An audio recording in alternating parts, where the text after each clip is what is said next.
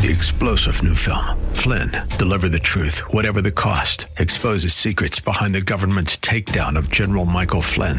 Flynn knew what the intel world had been up to. He ordered the first audit of the use of contractors. This set off alarm bells. He told the truth. He was the most dangerous person for Donald Trump to hire. They had to get rid of Flynn.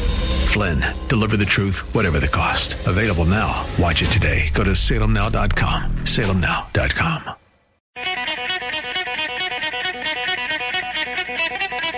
All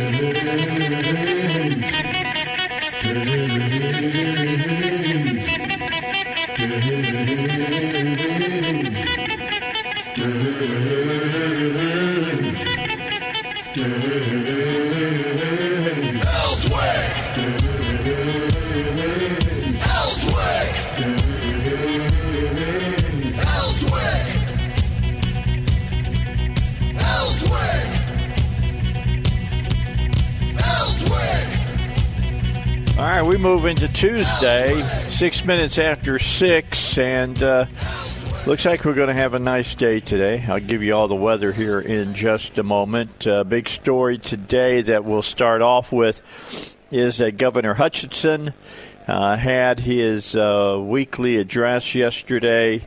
Kind of looked at uh, how things are going to be changing according to KATV. Uh, some information I looked there. Uh, the number of corona cases now in Arkansas is at 3,069. The recent uptick we had, and this is something I, I think that everybody has to understand. Uh, the majority of the recent uptick has come from the Cummins unit uh, uh, at the prison between inmates and staff members. A lot of people have tested positive uh, because of that. So it's not like uh, the disease is widespread and is exploding all across the state. To be honest with you, I'm kind of surprised that it happened uh, now, uh, that it's taken this long uh, for uh, that prison and, and other facilities, lockdown facilities like that, to have a, a problem with this. I think that the prisons and jails were all looking at this as uh, an, an, inevitability and were were waiting about it. Uh, Hutchinson said yesterday that we have met some of of but not all federal guidelines to start reopening the state in phases.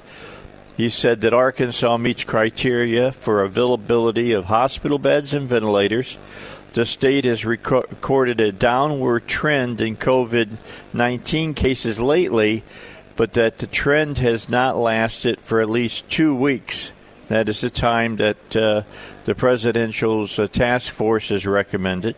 Hutchinson, who noted that the uh, guidelines are flexible, was still optimistic. Uh, quoting uh, the governor, it's looking positive in terms of the trends, the trajectory, here in the state of Arkansas. Arkansas has banned dine in services at restaurants and bars, limited access to public spaces, prohibited indoor gatherings of 10 people or more to limit the uh, spread of the virus. Restrictions on elective medical procedures were lifted somewhat yesterday.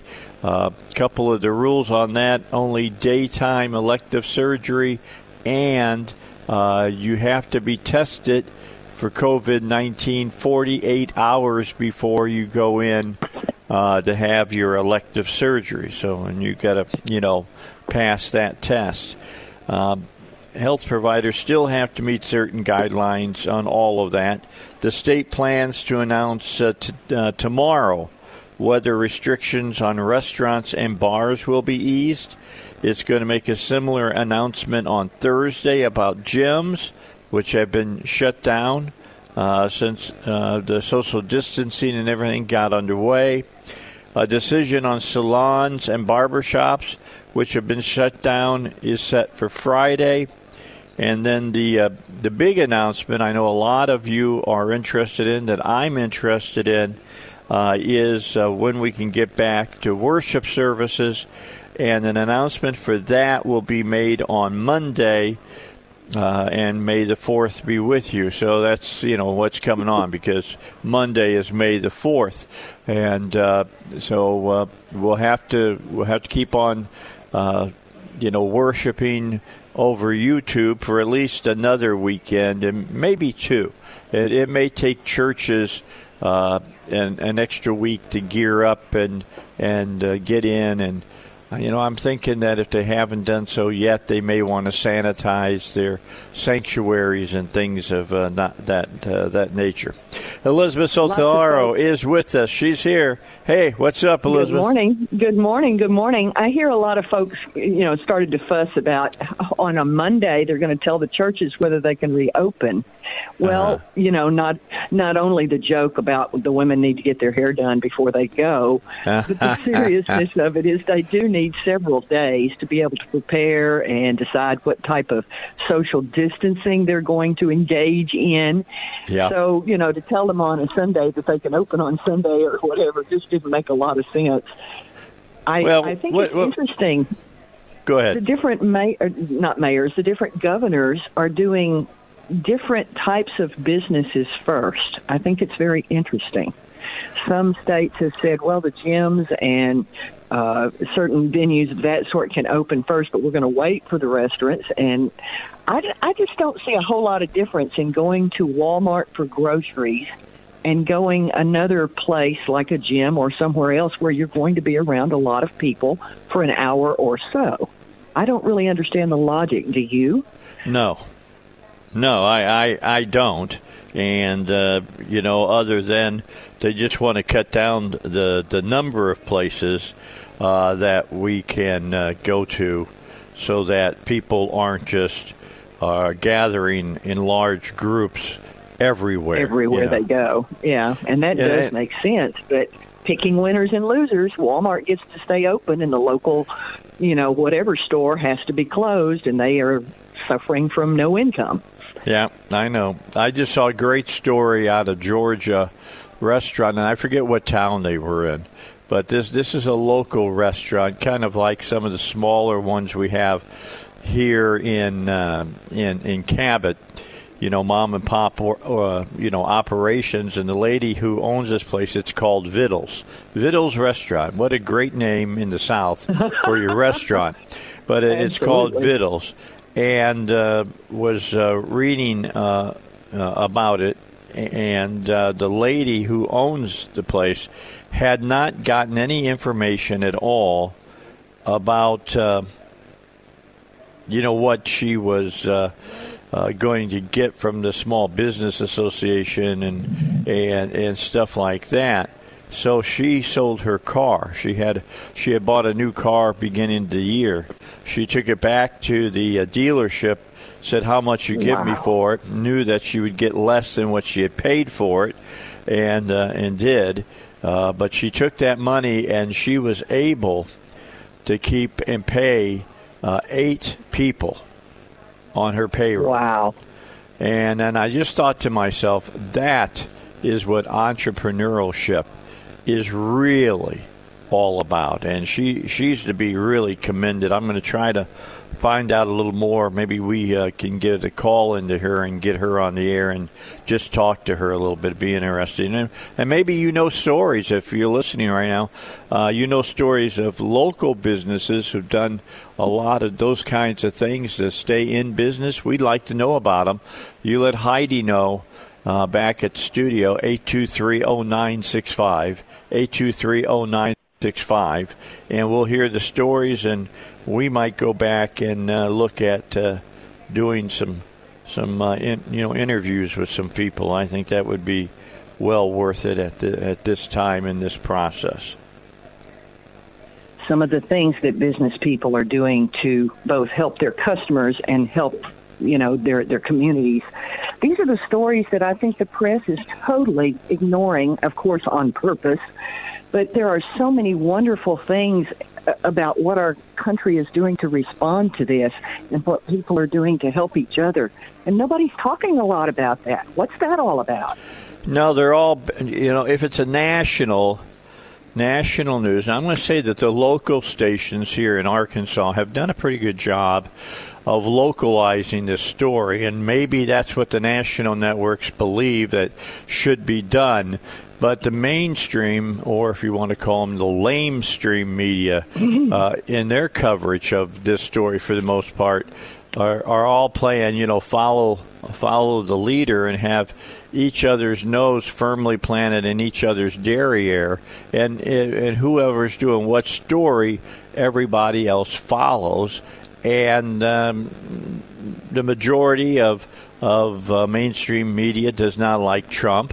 I mean, I was watching the. Uh, uh, I watched the first 10 minutes yesterday, maybe 15, uh, of the uh, presser that the president had. And the first question out was asking about one person that the president had on his staff. I forget what uh, yeah, department he was heading up, but that early on, DHS fella. It's the is DHS that who it is? fella. Yeah, they they were the saying were he was going to fire him, Alex Azar. yeah, yeah, Azar, because they said that he had said there was no big deal, uh, that it, the coronavirus wasn't as big as a thing as a, a lot of people had said, and yada, yada, And yada, yada. When? Yeah, How many weeks it- ago before we right. knew anything? he was he was he was telling people what we knew at the time, and was uh, and they wanted to know why he hadn't fired him. And if I'd been the president, I looked at him and said, for the same reason, evidently, that in the House they haven't fired Pelosi. Oh, I good mean, answer. you know, I mean, Ooh, he Pelo- missed an opportunity I mean, yeah, I mean, Pelosi uh, at the very beginning was te- telling people to go to Chinatown in San Francisco and congregate and party because people Now- didn't have adequate, eh, you know, information about the coronavirus. Why? Because the the Chinese had lied their butts off about it. That's right. That's right. And how dare they hold us responsible when they're doing the same things, saying the same kinds of things? By the way, I watched the entire presser. It was a very good one. It did not last maybe an hour total. Well, and good. yes, he did bring up Nancy in Chinatown before the questions were over with, and he ignored a couple of others that were just totally out of line, and he just went on to the next person. He didn't really jump back at them. He just kind of went on. He was asked about Alex Azar. How come you haven't, uh, you know, fired him? And he said, "I have no intention. That's fake news. I didn't even. No one even asked me about that. I did not say that." And of course, they keep going with the story. They Yep. keep going. Well, they And then- manufacture stuff. Absolutely, absolutely. This is again, you and I have talked about this so many times, but this is what drives me nutty. Is there are so many good stories out there that need to be talked about, and instead, all they want to do is stick to their propaganda.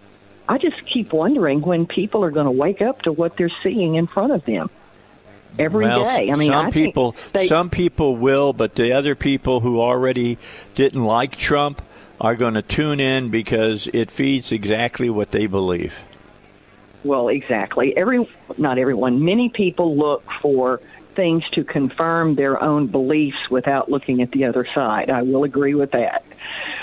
And you can interpret, you know, remember the thing on the internet about the striped dress, whether it was blue and white or whatever the other colors were. Yeah, right. And it strictly was a perception issue. And I mean, this is the same kind of thing. It doesn't matter how many times you look at that dress. If you want it to be blue blue and white, that's what you're going to see and it is really disturbing at this point. Our country is doing a fantastic job. Our country is doing a wonderful job between public and private partnership. The things that are the the transparency that our administration has shown. Every single day you can watch hours of coverage with him interacting directly with the leaders of all these different industries. Um, it's just phenomenal and we're missing out. I'm not old enough to remember what happened in world war ii but i've read about it and i'm thinking of the you know the the movie industry and how they launched all those movies that were pro america and then basically did the opposite of what the media is doing today. They whipped up patriotism and now they're whipping up socialism and anti-government and everything they can do to take us down. I don't understand Well, I understand they don't like Trump. It's very simple, and they they they are hugely, hugely uh, liberal, progressive, and uh, many of them are out and out uh, heavy duty socialists, communists, and uh, you know they're out uh, and they have a platform and they're making the most uh, of it.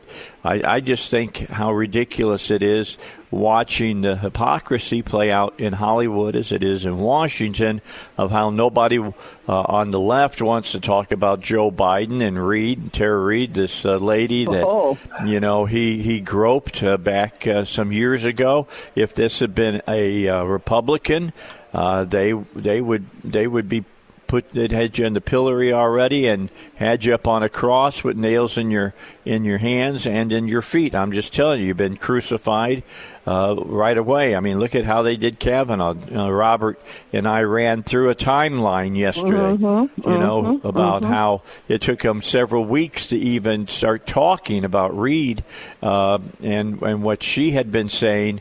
Where on Kavanaugh you had one story break, and CNN did seven stories within about a six-hour span. Uh, they, Oh, I in heard- fact, that you know what that tells me? They knew.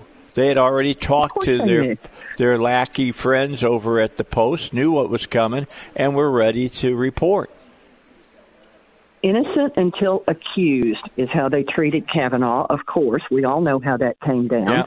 And Blasey Ford, Yeah. Blasey Ford, her her demeanor and the way she acted and talked about things, it was clear to me. Again, I saw a blue and white dress. It was clear to me that she was making all of that up.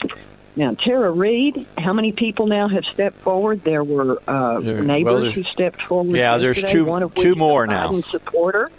Yeah. Biden Two more. supporter. She said, "I will never." I heard a commentator discuss interviewing her, and she said, "I I will not vote for Trump. I Well- intend to still vote for Biden, but I know that this happened because she told me so." Now, I want you, I want you to think about that. I'm going to still vote for Biden, even though I know he ran his hand up her dress. Exactly, but this is the women must be believed. You know, women must be believed. Yeah, but you believe them, but you don't act on it. I don't know that they even That- believe. They don't believe Tara Reade. They're That lady, like, well, know, that lady said she did. That lady said I believed in what Well, Tara Reade said, but I'm still going to vote for Biden. What what kind of gonna vote for insanity is that all about? Well, that's that's a symptom of, of TDS, Trump derangement syndrome. He has driven these people out of their minds crazy. And I understand, and this is serious. I'm not making a joke. I read the article a day or so ago that folks have shown up all over the country for mental health issues after the quarantine because they're at home and they're they're thinking too much about Trump and they're really losing it. All right, we got to get a break. We got to get a break. We've been talking too long. It's six. what a big surprise with me on the air. Six twenty-three. Dave Elswick show right now. Uh, it's a high. Well, not a high, but we're at sixty-two degrees in Little Rock, looking for a high of seventy-three. And there's going to be some thunderstorms, maybe some severe ones over the area. So keep your eye to the sky. It's a Dave Elswick show with Elizabeth Sotallaro at uh, 101.1 FM.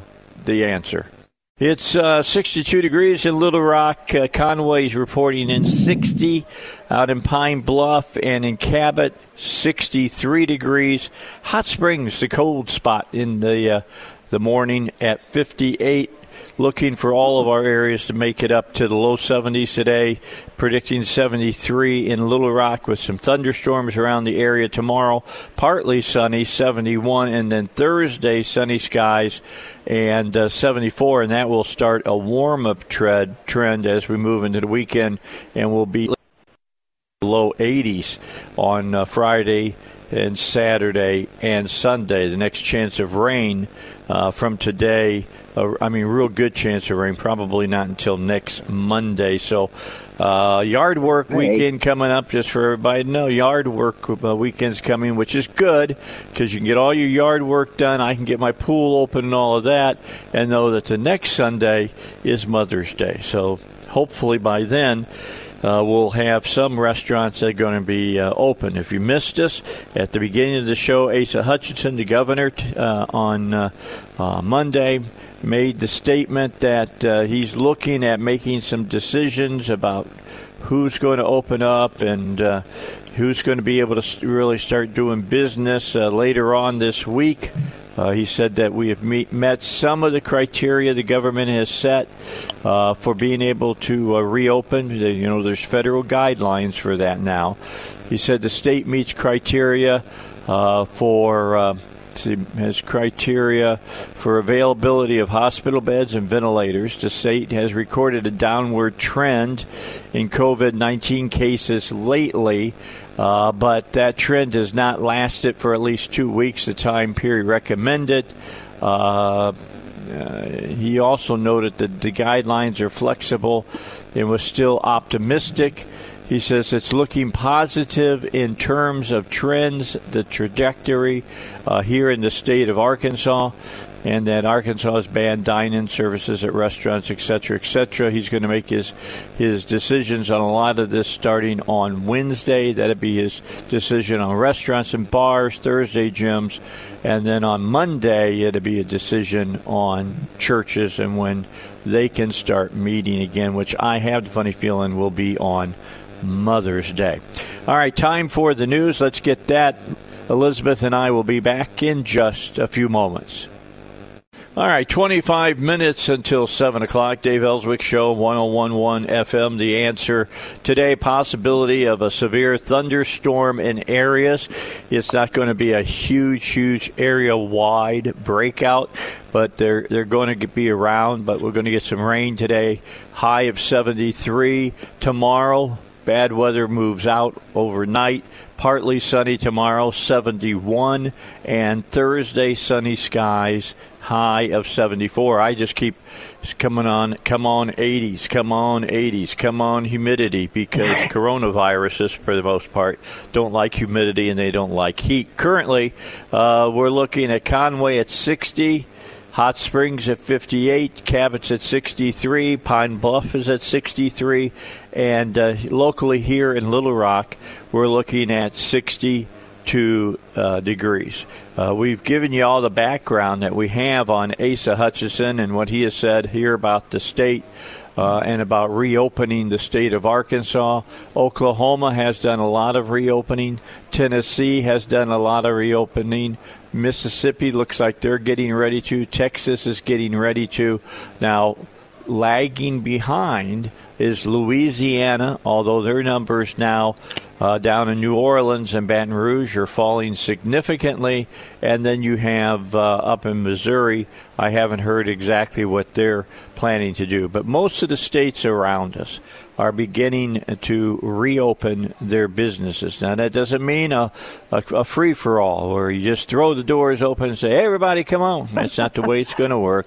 Uh, they're going to have social distancing.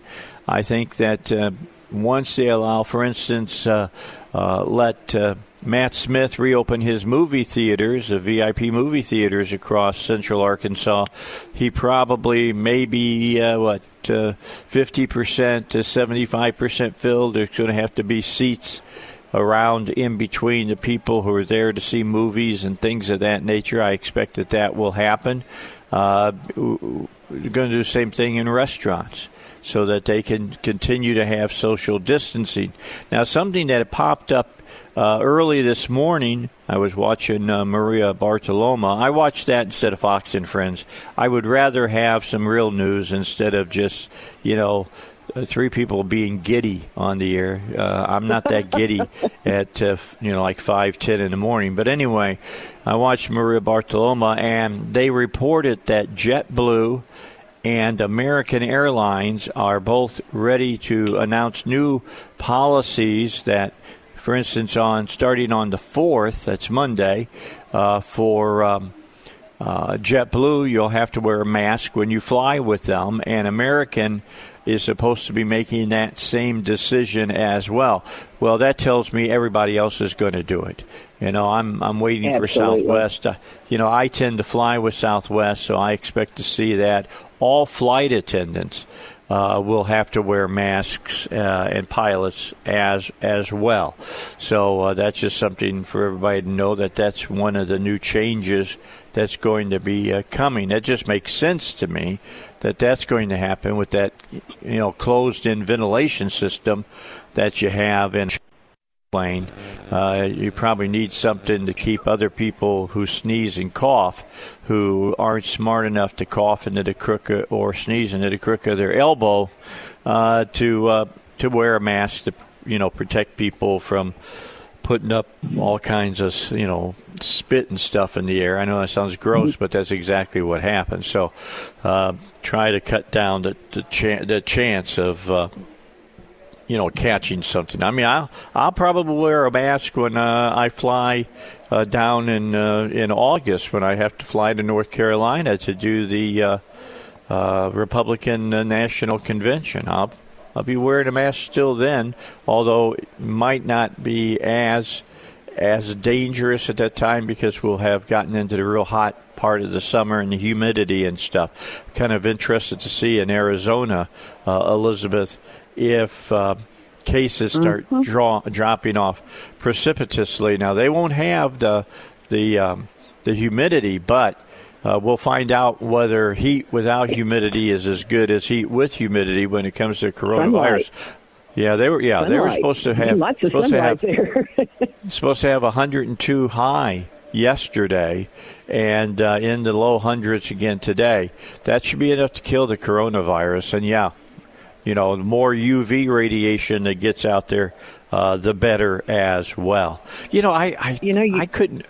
I couldn't understand why people got so uh, up uptight when the president talked about UV radiation, because I remember when I was a, a lot younger, uh, you used to go to the doctor or you used to go to Mm-hmm. the dentist, and all of the instruments that they had Yep. were in a little machine sitting off to the side on the counter with a, a UV light over it. Now you would we would call that a black light over top of uh, the instruments, and it killed all of the germs. They knew it killed How the about- germs. How about over the door where my where my family went when I was a child? That doctor's office had a blue, you know, it was a UV light over the door.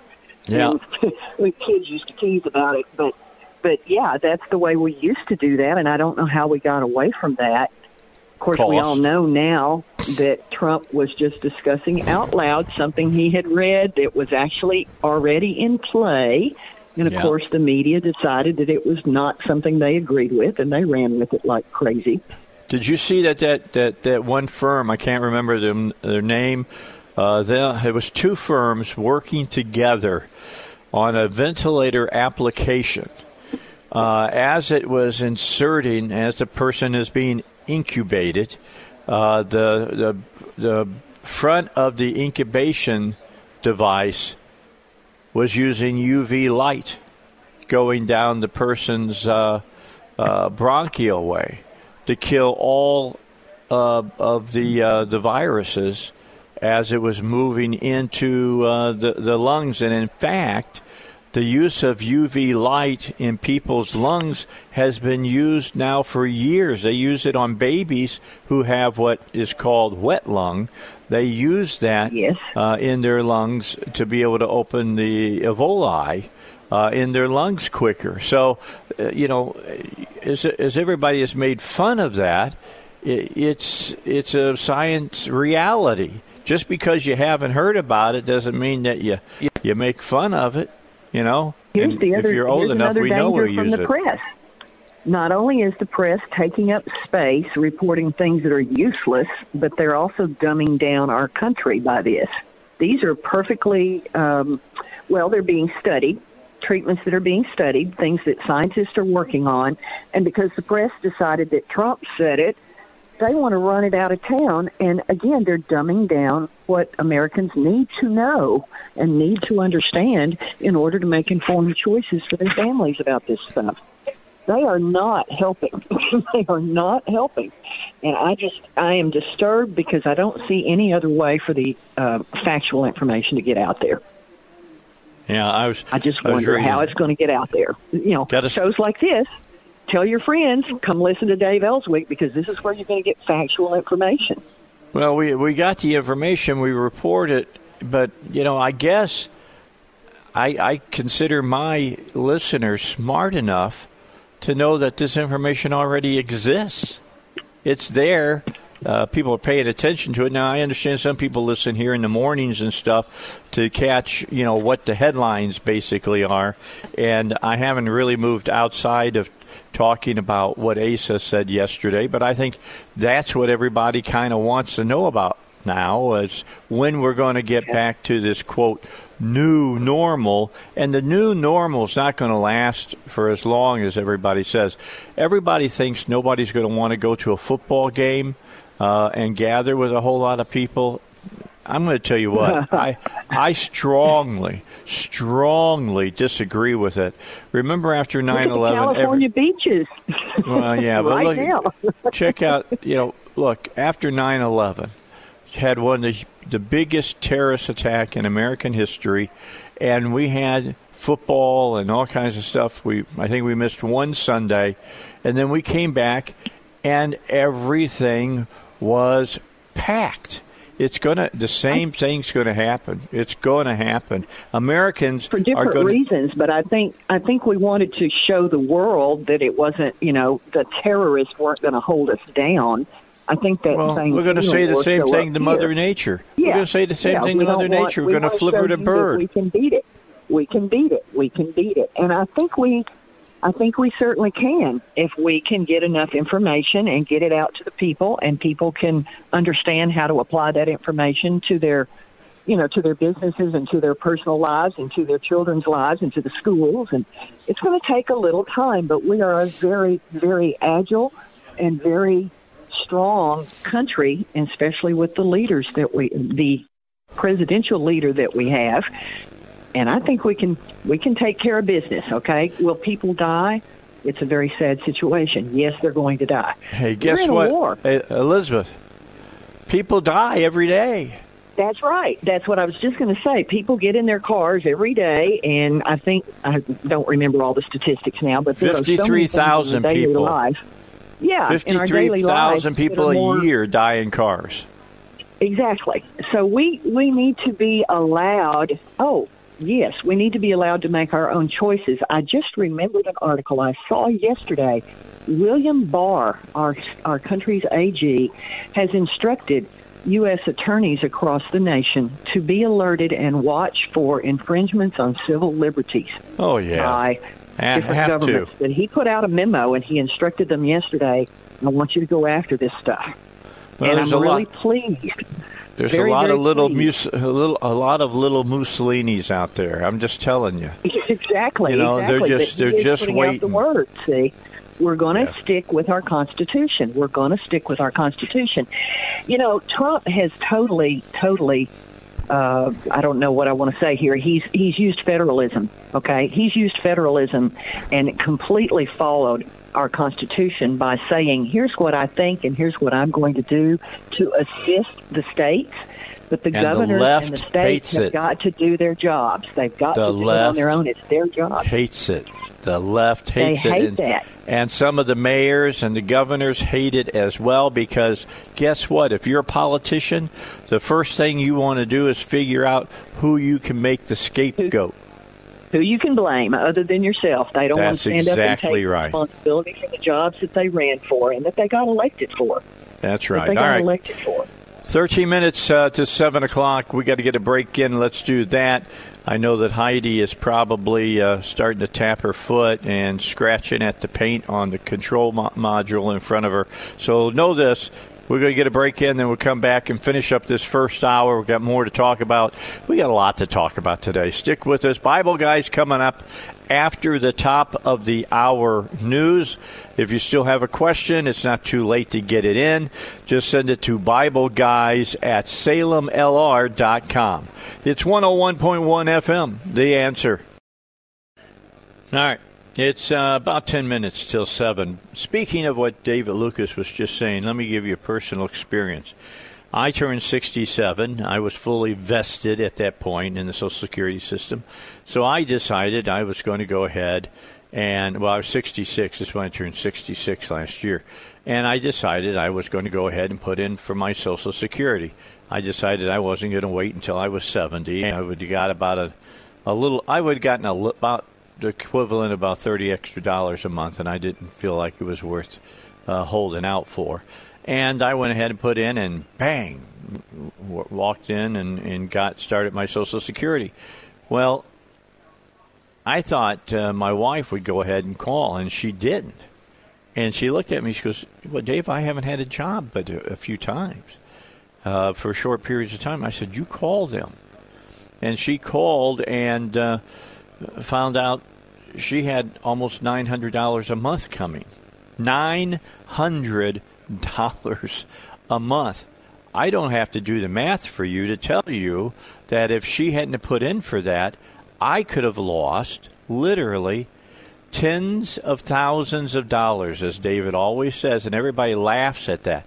It's no laughing matter. You really can lose tens of thousands of dollars if you go, uh, you know, make that call and find out. And uh, you know, this last year that that uh, ten plus grand has come in handy here at the Elswick household. I'll be real, real, uh, real, real uh, honest with you about that. Hey, today some thunderstorms around the area. Some could be severe. Keep that in mind. High of 73. Uh, for Wednesday, uh, partly sunny on your hump day, 71 degrees. And then Thursday, sunny skies, lots of blue, lots of uh, vitamin D, and a high of 74 degrees. I had some somebody text me, "What's the vitamin D thing, Dave?" And I said, "It's one of the few places you get vitamin D is from sunlight. You know, make sure you get out and get some sunlight on a daily basis if you can. It's good for you." Uh, Conway right now still reporting 60.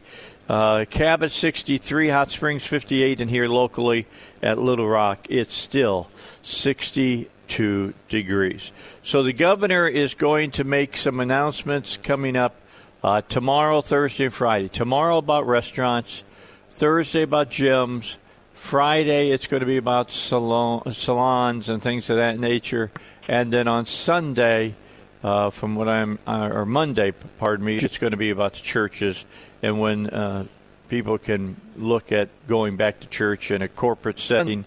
It seems to me it's going to come up on the, you know, the following uh, Sunday, which is Mother's Day, which is a good. Day. That's a that's a good Yeah. Sunday to go back to church, if you ask me.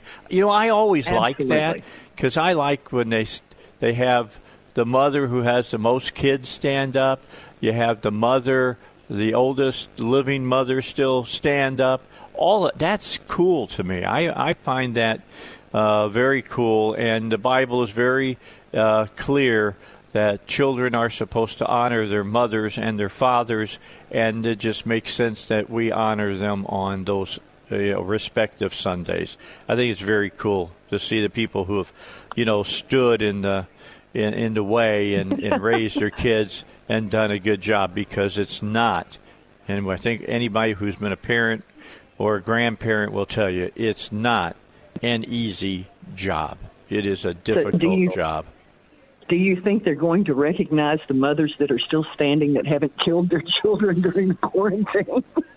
Well, I you know on Father's Day I'm I get that I get that no I get that award every year uh, because when when I was when I um, when Linda and I got married we melded our families and when we came together uh, we had four teenagers two girls two boys and uh, Oh. I I have always told people. Uh, I'm surprised that what there wasn't a big headline in a, a Texas newspaper at the time because I was living in Texas that uh, father kills four. I was really surprised that uh, you know I wasn't part of a headline about that because there were times I'm telling you, whenever you got teenagers, because teenagers go from being little adorable kids to being the spawn of Satan. Uh, you know, Overnight. yeah, it's almost overnight. It's amazing. It really is amazing. I'm just, I'm just just kidding with first- everybody. Yeah, but the first two or three weeks of this quarantine, you heard a lot of fussing on Facebook about the kids are driving me crazy. I can't do this. I can't. The kids are driving me crazy. I Yeah, I liked- that. I liked can a lot- Certainly appreciate it. I liked all the teachers that came back and said, "Told you." Told you. We're learning so much was- about one another. yeah, I thought that was I thought that was uh, pretty good. Uh, I did say uh, see a, a, in a side story this morning on Maria Bartiromo that the uh, the number of divorces being uh, filed during this time has risen. what a big surprise! What oh, they're actually surprise. filing and taking divorces during this time. Yeah, well, they're not taking them, but I mean, they're filing them. They're talking to to their lawyers about it. Here, they're, they asked a group of Americans uh, if they had stay-at-home orders that would last up to six months. One in four adults say they they would have would likely reach their wits' end altogether.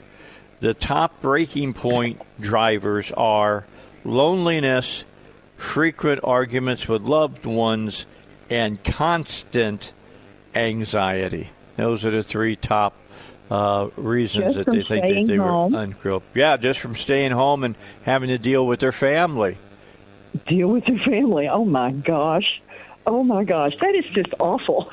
yeah, it is what it is, though. I mean, I'll be honest. I had a loving family when I was a a boy. I remember great things about my family, but you know, if we've been locked up in our houses for six months and couldn't get out, you know, uh, and and God help us if the television had gone out. Uh, we, there might have been some deaths. There may have been blood. You know, there will be blood. Now-. Been a whole different I have- type of movie. I have to admit that if we did not have internet, I don't think my husband and I would have made it as long as we have. There's a lot of admit that. truth. Not so much the television, but the internet, because we spend a lot of time on our computers. Well, I, both I had and not working. You know, I had done my uh, you know Netflix and uh, and Amazon binging here recently, and watched several series, and then I didn't have anything more to binge on. Yesterday, new show, fourth season came out of The Last Kingdom, and man, y- yesterday I watched two episodes, and it it looks like it's going to be the best uh, season yet from the first one. So I'm I'm all in already. So I'll watch a couple more. Uh, I'm not binging uh, like sitting down watching all ten episodes, but I'm going to watch uh, a couple more today. It's really good. Have you watched any of that? Jack watches it. I do not. Oh, it's good. It, it really, it's really good, and and I thought Uhtred was finally going to get his his castle back, and uh, some weird things happened last night. It was, it's been a, it's been a really a great show. I've enjoyed it. Hey, Elizabeth, let's take a break. You're going to be gone for about an hour. You'll be back with us at eight. The Bible guys are next here on the Dave Elswick Show. You still got a question? Send it to Bible Guys at Salem, S A L E M L R dot com. Scott, Steve, and Billy all will be here with me next.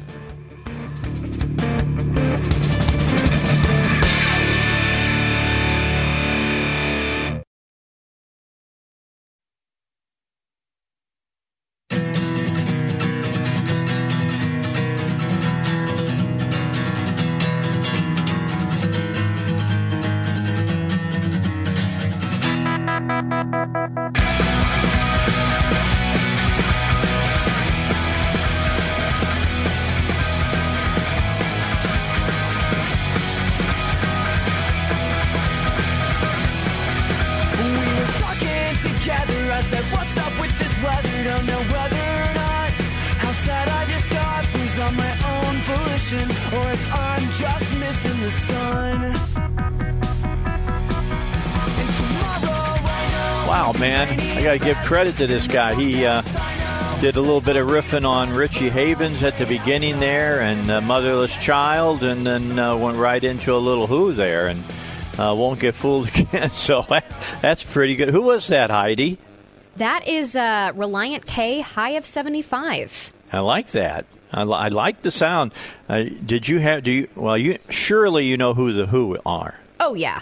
Okay, so you know that that little uh, synthesizer riff that he threw in there do, do, do, do, do, do, sounded like uh, you know who are you Oh, uh, it is what it sounded like you know and it sounded like he's he stole a little bit there uh, did a little sample there but uh, at the beginning you know when he's just getting at the the guitar, the the, the acoustic, and and just heating it up.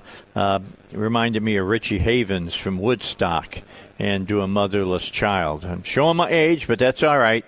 And uh, go go on. Here's what you, you you're. Uh, what I need you to do, Heidi. Go on uh, YouTube and find Richie Havens' "Motherless Child from Woodstock," and uh, I'll play that for you here before we go to break, so you can see where he sampled that from. But pretty cool. It's pretty cool to be old enough that you remember all of that. All right, now I understand that Billy is here. I've already talked to him. Billy Miller is here, and then Pastor Scott is here already. How you doing, Pastor? I guess he's there. Hello. There he is. We got you now. You're Okay, there. great. All right. Hey, by the way, Monday I think we're going to get the uh, two thumbs up from uh, uh, the governor to start doing corporate uh, religion again on uh, the 10th, which is cool because that's Mother's Day. Uh, yeah, right. Yeah, it'd be good to come back. It it would have been better if we could have done it this Sunday, but only, only as that would have been cool. Been May fourth, so we could have said, "May the fourth be with you," uh, when we went back when we went back to church. But anyway. I'm, I'm a, hey, I, I spoke about this a little bit, Scott. Maybe you guys can jump in and talk. You're all pastors in one sense or the other. Um, uh, the question being, uh, what uh, if the, if the governor says on Monday that the 10th you can reopen your doors up and let everybody come back or whatever whatever ruling they're going to say. Uh, what do you have to do? I mean are you going to have somebody come in and and you know sanitize the sanctuary and stuff like that? I mean what what do you do in this kind of a situation? I mean this is a this is a whole new area that we're going to be in. Yeah, yeah, we we're doing that uh, already uh, because we have our auditorium open for uh, for people to come in and out in uh, in prayer. Um, so we're we're doing this on a on a daily basis. Actually, we have a we have full time cleaning staff that uh, are doing nothing but but cleaning for the most part. So uh, so that but but we'll definitely have to do a a deep clean if we know everybody's coming back. But it's it's not quite as simple as, as throwing a, li- a liver because um, because we take so many different ministry of helps to run a service, uh, and um, so we've got to make sure that all of our ministry of helps feel comfortable about coming back and doing the work. For example, you know we have hundreds of kids uh, with children's ministry, so. Am I going to be able to bring on all the children's workers needed to actually have a children's service? If half of my people say, we're not comfortable with going back and dealing with that just yet, then I can't come back full strength uh, until all my ministry of helps are on fully on board with doing it. So it's uh, it's a lot of moving parts to get the whole thing back up and running again, especially when they tell us that kids are more carriers uh, than they are symptomatic. So I may have, you know, like I said, I may have a good portion of my children's workers who are not ready to to to come back fully uh, and and to do that just yet. Especially if some of my children's workers are older people. Um, so it, uh, it, it it might take a few weeks to get all the uh, you know everything back in motion uh, before we can actually be you know fully functioning again. Yeah, I guess my thing is um, when I say fully functioning, I'm not, and and and wrong of me to say this, but uh, I don't think of the children's ministries and things of that nature. I think of the sanctuary opening Right. and people coming together and worshiping together. But you're right. You point out a very very important item. I mean, even at like New Life Church where I go to, our children's ministry is huge there. I mean, if there's one thing the people of Cabot can do is procreate. I'm just telling you, and and, and we've got a huge, huge children's ministry at New Life Church in Cabot. Yeah. Whenever whenever we, water whenever we had our services in the beginning, we did uh, we separated. We did two services, um, one for the elderly and one for the people with families. Um, but the people with families had to have their children with them in the auditorium, and that was uh, very poorly attended, simply because people, you know, with you know, that have several children, um, you know, to come to church and then to have all your kids in the service, to go through a regular service with you know the children crawling around and not being able to contain them, and this it's just not it's not a very doable uh, scenario. So if you can't come back online with all of your ministry of helps, then it um, then it does really kind of uh, limit what you can what you can do. Yeah, I, didn't even think about that, but you are exactly right. There's just so many moving parts now uh, in worship service than it uh, uh, was Yeah. for uh, for others. I mean, Billy, have you been talking to the folks at in the Cummins unit? I mean, Cummins unit has been hit hard. I know that you that you minister there. You're pastor out there. Uh, can you bring us any information about it? Well, I'm actually out at uh, Tucker Max. Oh, Tucker, Uh, I'm sorry. Yeah, they are still uh, closed with uh, to to outside services with no date yet for potential reopen. So uh, the good news is I, I did hear that they have had so far um, zero cases of corona at the Tucker Wow, that's unit. great. So um, yeah, very very pleased to hear that. Hopefully, in- in a institution like that, if, if Corona gets in, and we've seen that in some state prisons around the country, it it just devastates the population because of the, the health care that's involved there. So, uh, very pleased to hear that uh, it has not hit them. So, hopefully, uh, we'll hear about reopening as as the governor starts to allow. Um, people to congregate again and, and puts his uh, check mark on that. Uh, of course, being a state institution, uh, they they don't. It's not optional for them to follow his recommendations. So hopefully, we'll be hearing soon that they'll be reopening for services. Uh, that's good. Dave, Dave, do we know Yeah. when when this happens? Is he going to? Is it going to be incremental? Like you know, before there was 50 people limit. Are they going to say, okay, now we're going to have a 100 people limit, and then in, I don't two know. weeks we're going to have okay. Here's Okay, all I yeah, can tell you. The governor said yesterday that he will make the determination about houses of worship on Monday. Right. Yeah. So I'm sure Okay, there's going to think- there's going there's going to be some kind of uh, you know uh, governmental interference. I don't know any other better way to put it, but uh, there'll be some rules that they'll want followed, and uh, you know maybe at the door they're going to want people there with uh, those digital thermometers and taking people's temperature and stuff as they come into the house of worship or whatever. Right. Right. And I don't know. They might tell everybody to wear a mask. I don't know. Yeah. We're having worship in our our parking lot this Sunday, so we, Oh, we cool. be gathering. We will be gathering together. So.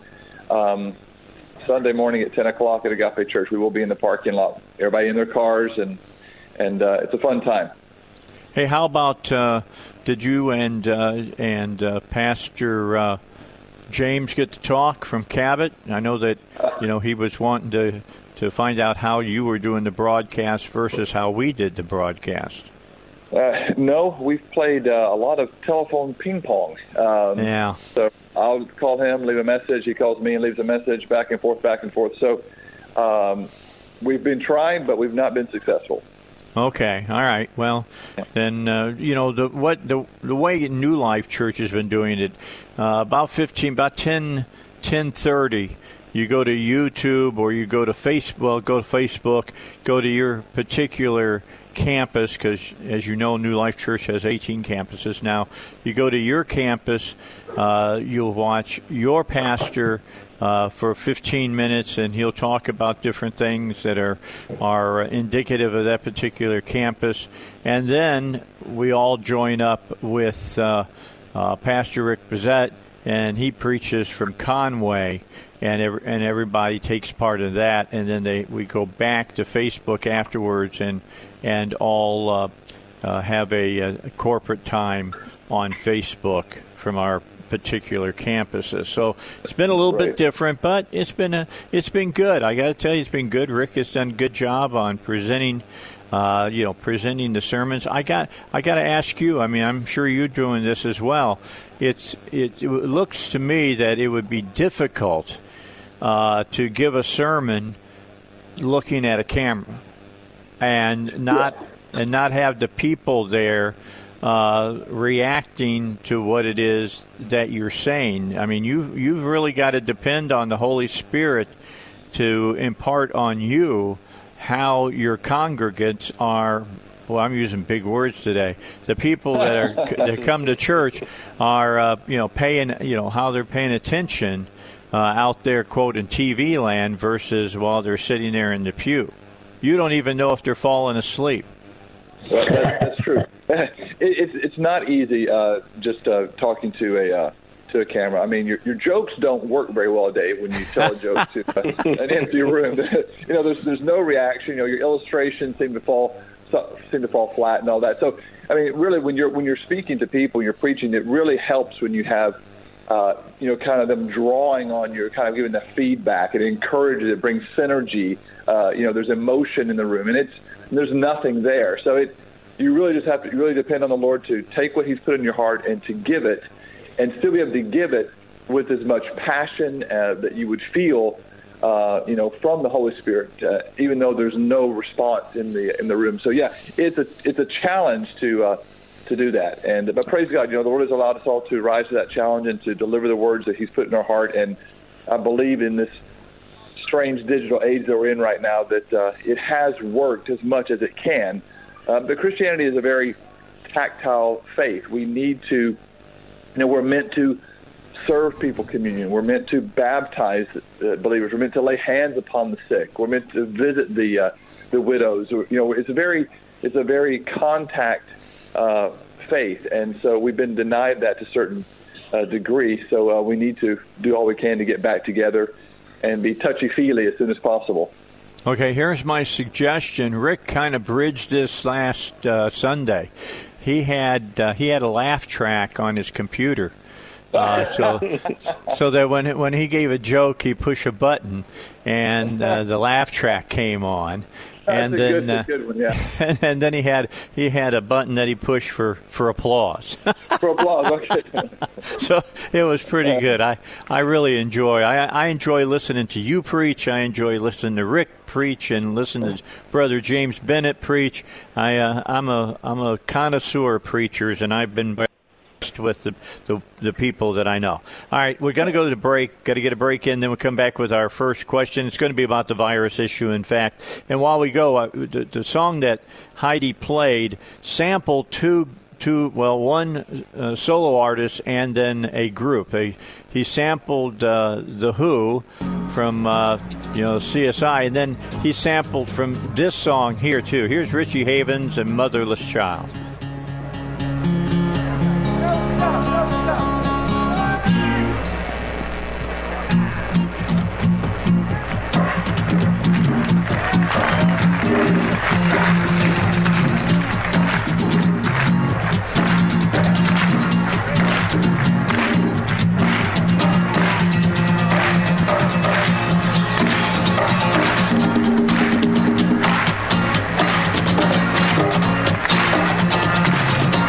Guitar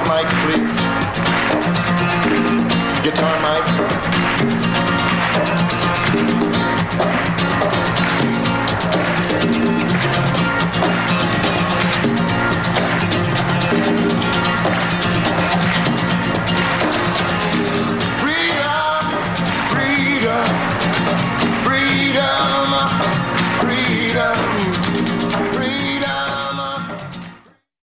All right, if you have a question, we can take it live right here on the air because we've got all of the bells and whistles as far as technology goes.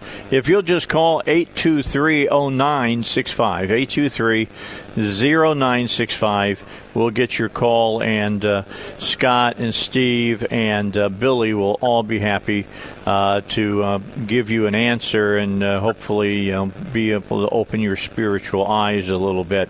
I want to remind you, PI Roofing's ready to take care of your roof so that you don't have to worry about it. We're looking at perhaps some severe thunderstorms later this afternoon, uh, high winds, maybe some uh, marble-sized hail. So be aware of that. And if something happens that uh, causes a problem, know that if you get a, a hole in your roof and suddenly, like a tree branch goes through it, and you got water coming in your house, you call PI Roofing 707-3551 or go on their website piroofing.com. Let them know, and as soon as weather permits, I mean, if it's raining, they'll still come out. If, but if you know there's streaks of lightning crossing the sky and all that, probably not a good thing to throw an aluminum ladder up against the side of a house and and getting on top of a house uh, at a high point and uh, tempting fate. But as soon as they can, they'll get out to your house and they'll tarp it up so that you can stop the uh, water from coming in and causing any uh, further problems for you. And speaking about further problems, uh, they also do that type of work after the fact. If you've got rain, you know, in the house and it's it's caused problems with the insulation and maybe the ceiling, drywall, and all of that, uh, they can come in and fix that for you easily. Uh, you know, easy peasy kind of stuff. All you got to do call them. That's PI Roofing, 707 3551, or visit them on the internet at piroofing.com. They'll keep their social distancing going with you, so you don't have to worry about that either. That's PI Roofing. All right, Scott's here. He's the pastor of Agape Church. You've got Steve Hess here. He runs uh, the school, the Bible school over at Agape. And then we have Billy Miller, and Billy Miller works out at Tucker unit when uh, they allow him in. Right now, that's not happening because of the coronavirus. All right, dear Bible guys, I know you've spoken about this virus issue on several shows now, but I was wondering what your take would be regarding the possible government overreach. Uh, do you guys do you guys feel that there is a possible conspiracy involved here? I've seen several videos of people going to hospitals and filming empty waiting rooms and even interviewing ambulance drivers saying that the hospitals are just ghost towns and that they haven't seen any cases of COVID. Could this be a test run by the world governments to try and control the populace? I don't mean to sound weird, but they are counting everyone who dies as COVID, even if the cause was something else. Maybe this is something Dave needs better to speak on uh, instead of the Bible guys. I don't know. Thank you. So I'll let you guys have your say, and then I'll have my say. We got two minutes to the bottom of the hour. We can pick it up after we come back. Go ahead. Go ahead, Scott. Um, I've seen some of these videos too, um, where where uh, people go in with cameras and film, or they'll they'll show a picture of a newscaster outside a hospital saying, "Look at the lines, look at the lines," and then people run down to that same hospital and film, and there's nobody there. Uh, I've seen that too. It seems very odd, very strange. I even have a lady in my church who's administrator uh, down at the Baptist, and we communicated with her, and she said it's just a ghost town. There's just nobody here. We're laying off nurses, we're laying off people because there's no work for people to do. So on on that side, I would I would agree with the uh, the person writing the question. that There certainly is. It doesn't sound like these hospitals are war zones like we've been hearing. It seems like they're ghost towns instead. And um, you know, as far as conspiracy theories go, there's a lot of weird stuff happening. I I, I can't even speak to that. Yeah. All right, Steve or Billy, any, anything you guys want to add? Yeah. We got 60 seconds. It's kind of hard to nail down. I'm not real big on conspiracies, but I definitely could see that possibility simply because of some of the stuff that Pastor Scott just cited. Um, there, it does seem very interesting and coincidental, if you will, that um, shortly after all of the events to mess with the try and take out the president, um, and then everything that we've been doing to China financially, that all of a sudden this thing just happens to pop out now, and it does seem that our reaction um, is overly strong uh, in comparative to the death rate when you compare it to, you know, like H1N1, the swine flu, and, and the other things. It does seem to be particularly strong. But yeah, I don't know. It's it's kind of hard. It's, I don't think it's one of those we have, almost have to wait and see if the conspiracy's playing out because you can run so many rabbit trails with conspiracies. That's why I don't grab a hold of them. I just kind of sit right. back and watch. All right, Billy, when we come back, I'll get you in on the conversation, then I'll have my say as well. We're going to talk more about the virus when we return here on the Dave Elswick Show. But it's time for Rush Limbaugh. Lord knows I don't want to keep Rush from you because I'll get a bunch of phone calls. So here he is. All right, we continue here on the Dave Elswick Show. During the break, uh, Pastor Scott was asking me some questions about uh, some things that he's seen on YouTube. Farmer, you, many of you may have seen the farmer in Texas. I think he's up in East Texas, if I'm not mistaken, who is asking questions and talking about the food chain and some of the problems, and and uh, farmers have been told to, you know, plow their fields and things of that nature, and is that true? Yeah, some of that is true. I don't know how much of it is true. I do know some of it is true. I've I've talked with uh, the ag people down in Texas and things of that nature. There's a couple of reasons why. Let me let me give you a, a few specifics that I know for a fact. You've seen the stories of um, dairy, dairy farms uh, flushing milk. They're uh, you know literally pouring milk down drains. Now, what is happening there? It's just like the get same situation uh, with oil. You got a glut of oil. You don't have any place to store it, and in oil oil's case, they've got these huge, huge uh, oil tankers sitting off the coast of America, uh, holding this oil and they're going to have to find some place for it. And right now, there is no place for it, so that's driving the price of uh, oil down. So now they're not they're not, of course, bringing any more oil up. As far as milk is concerned, a lot of the places that use milk, like the school lunch program, you may not th- think about that, but think about when you went to elementary school. How much milk do you think your elementary school uh, consumed on any given day? And those little pints that you got from the from the local dairy uh, people. Uh, well, that that milk's not being used. There's uh, a lot of milk that's not being used in stores and in business, and because of that, there is too much milk. And the way our supply chains are set up, uh, they don't have any place to deliver it to. And if you don't have some place to deliver it to, and you don't have any place to store it at, you pour it down the drain. And that's why you're seeing uh, dairy farmers dumping uh, milk at any given time. Chickens, two of the biggest uh, Tyson's uh, butchering uh, uh, chicken plants are closed down right now because of Corona 19, uh, uh, COVID uh, 19. A lot of people have been found uh, with the disease. In Indiana, one of those places had like 120 uh, active cases, and it shut them down. Well, now now you got a supply demand. You got people who want chicken, but you got the big chicken places not able to make it. I understand that Tyson's had full page ads today in the New York Times, the Washington Post, and the Arkansas Dem-Gaz. So just trying to warn people that we're we're straining our food supply because of what's going on. So you may want. I'm not telling you to go out and buy up everything you can and stick and buy yourself a freezer and whatnot.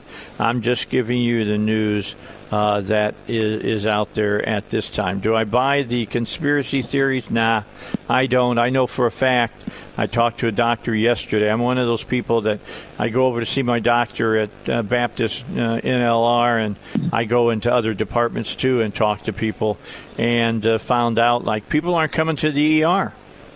They don't want to come to the ER. You know, that's bottom line. I mean, last place I want to be is in a hospital unless I'm literally on death's door. Because where's where's all the diseases? They're in the hospital. Doctors now, that's why they get you out of there is they, you know, money and disease. That's the reason they want to get you out and, and do that. So no, I don't I don't think it's a conspiracy theory to try to get rid of Trump or any of that stuff. I'm just I just think it is uh, you know the market is doing what the market does and people are doing what people do.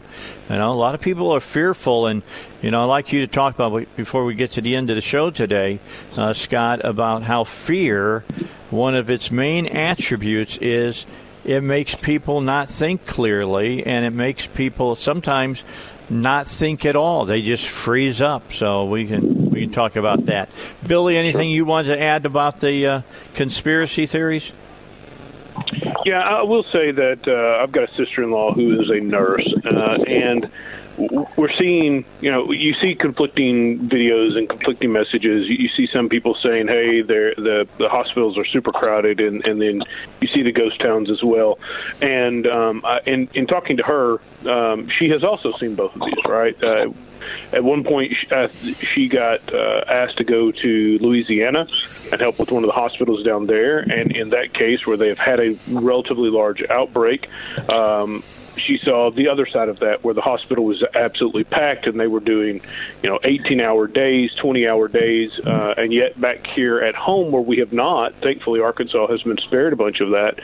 Um, we're seeing exactly what um, the conspiracy theorists out there are saying. The the hospitals are are relatively uh, ghost towns because what you were just pointing out. If I have a minor illness right now, uh, something that I might have gone to see a doctor about. Uh, for starters, my doctor doesn't want to see me right now. Yeah. Uh, and secondarily, I don't want to be anywhere he's at. Right. So uh, we're seeing we're seeing some of both of this. I, I think, uh, and I think. Um, everybody we seem to be in an age where everybody wants to be famous for something. So everybody is willing to uh, and, and i'm using that broad general everybody um, everybody seems to be willing to open their mouth and insert their opinion about a conspiracy theory because conspiracy theories are the fastest way to gather up a group of individuals and put them on your side, right? Yeah. Uh, I can come out with a conspiracy theory, and uh, all those who are a little bit like minded are suddenly my biggest cheerleaders. And I think that's a lot of what's going on. Is there a conspiracy out there to eliminate Trump? Uh, well, I you know, um, six one half a dozen the other, but uh, they're already talking about impeachment two, and we're talking about impeachment two before impeachment one was over. So, uh, I, whether or not this is part of that conspiracy, I don't believe so. But uh, sure, they they would love, love to get rid of Trump. Um, that's that's what an election coming up soon is all about. So yeah. um, for them anyway. So no, I don't. I don't think COVID itself is uh, a conspiracy to get rid of Trump. But um, as for what I mean, the WHO has now said that they are better than 90% sure that this virus did come out of the lab in Wuhan. Whether that was intentional or accidental, they've made no comment yet. But certainly, an, an engineered virus. It's just going to it's going to take time. We're just going to have to to see where things go. Um, the statement Steve made a while ago, where we're just going to have to wait and see, I think is exactly where we're, we're actually at. All right, guys, let's move on to another question. This one I really like. Uh, I was reading how God said that we are to put him in remembrance of his word. And so I was wondering if you guys, and he's talking about you, Scott, you, Steve, you, Billy, uh, if you guys could recommend a few verses of Scripture that we might stand on during this time of crisis. Also, do any of you have an impression as to how much longer we'll be in this condition? When will we return to normal living? Well, um, just let me answer that final one. It's anybody's guess. All right, that's that's the key. It's anybody's guess. It's going to take a while, but we will get there. Have faith. It's going to be okay. With that said, I'll turn it over to you guys. Words that maybe some Bible verses people should you know, put to heart and in their mind and draw on for for uh, strength during this time? Psalms ninety one ten. Uh, no evil will conquer you. No plague will come near your house. Uh, that that's one that um, I've passed out a lot here recently. Okay. Scott? And so in there, the scripture that says, um, For God has not given you a spirit of fear, but of power, love, and a sound mind. You need a sound mind during this time so you're not confused. You need power to continue to move forward. And you don't want to give into a spirit of fear because that will paralyze you. And God has not given you a spirit of fear, but He has given you power and He has given you a sound mind. So I would I would use that verse also to stand on to, to combat any fear or intimidation you might be feeling during this time. Okay, you broke up when you gave the uh, source. What what's the source of that again? Uh, that was in it's in some you guys maybe have me. I don't know if it's First Timothy or Second Timothy, where it says that uh, God has not given you a spirit of fear, but a power, love, and a sound mind. Okay, we'll we'll get that for sure. Go ahead. Uh, do you have any, Steve? Yeah, I've always liked John sixteen thirty three, where it says, "In this world you will have tribulation." Jesus said. He said, "But be of good cheer. He's the one that's overcome the world." Sometimes we lose focus that we think that this life and what we're doing here is what's important, and we forget it's the kingdom. So we will have tribulation, trials, difficulties, uh, and things like this, but we need to focus on Him and not the situation. Yeah. Yeah, I, I agree. Yesterday, it's funny we're talking about this and that specifically. Is I played uh, the Temptations yesterday and Ball of Confusion, which came out in 1970, and you would think that that song was written today because everything that they were talking about in that song still is a major problem today, 40 years later. Wow! Wow! I got I mean, a reference here. Second, Second Timothy one seven. Okay. Second- Second Timothy 1, seven. 1 7. All right. Yeah. So Psalms 90 110, 2 Timothy 1 7, John 16 33. Anything else you wanted to add? Uh, I would just not, go ahead and add move that. Yeah, I would just go ahead and, and just add that in your uh, that in your time of uh, in your time of prayer, uh, really begin to focus. You've got time at home now. Really take time to to feed yourself with, with the Word of God. The Bible says that faith comes by hearing, and hearing by the Word of God. Give yourself time to read the Word to build up your faith. Faith is the opposite of fear.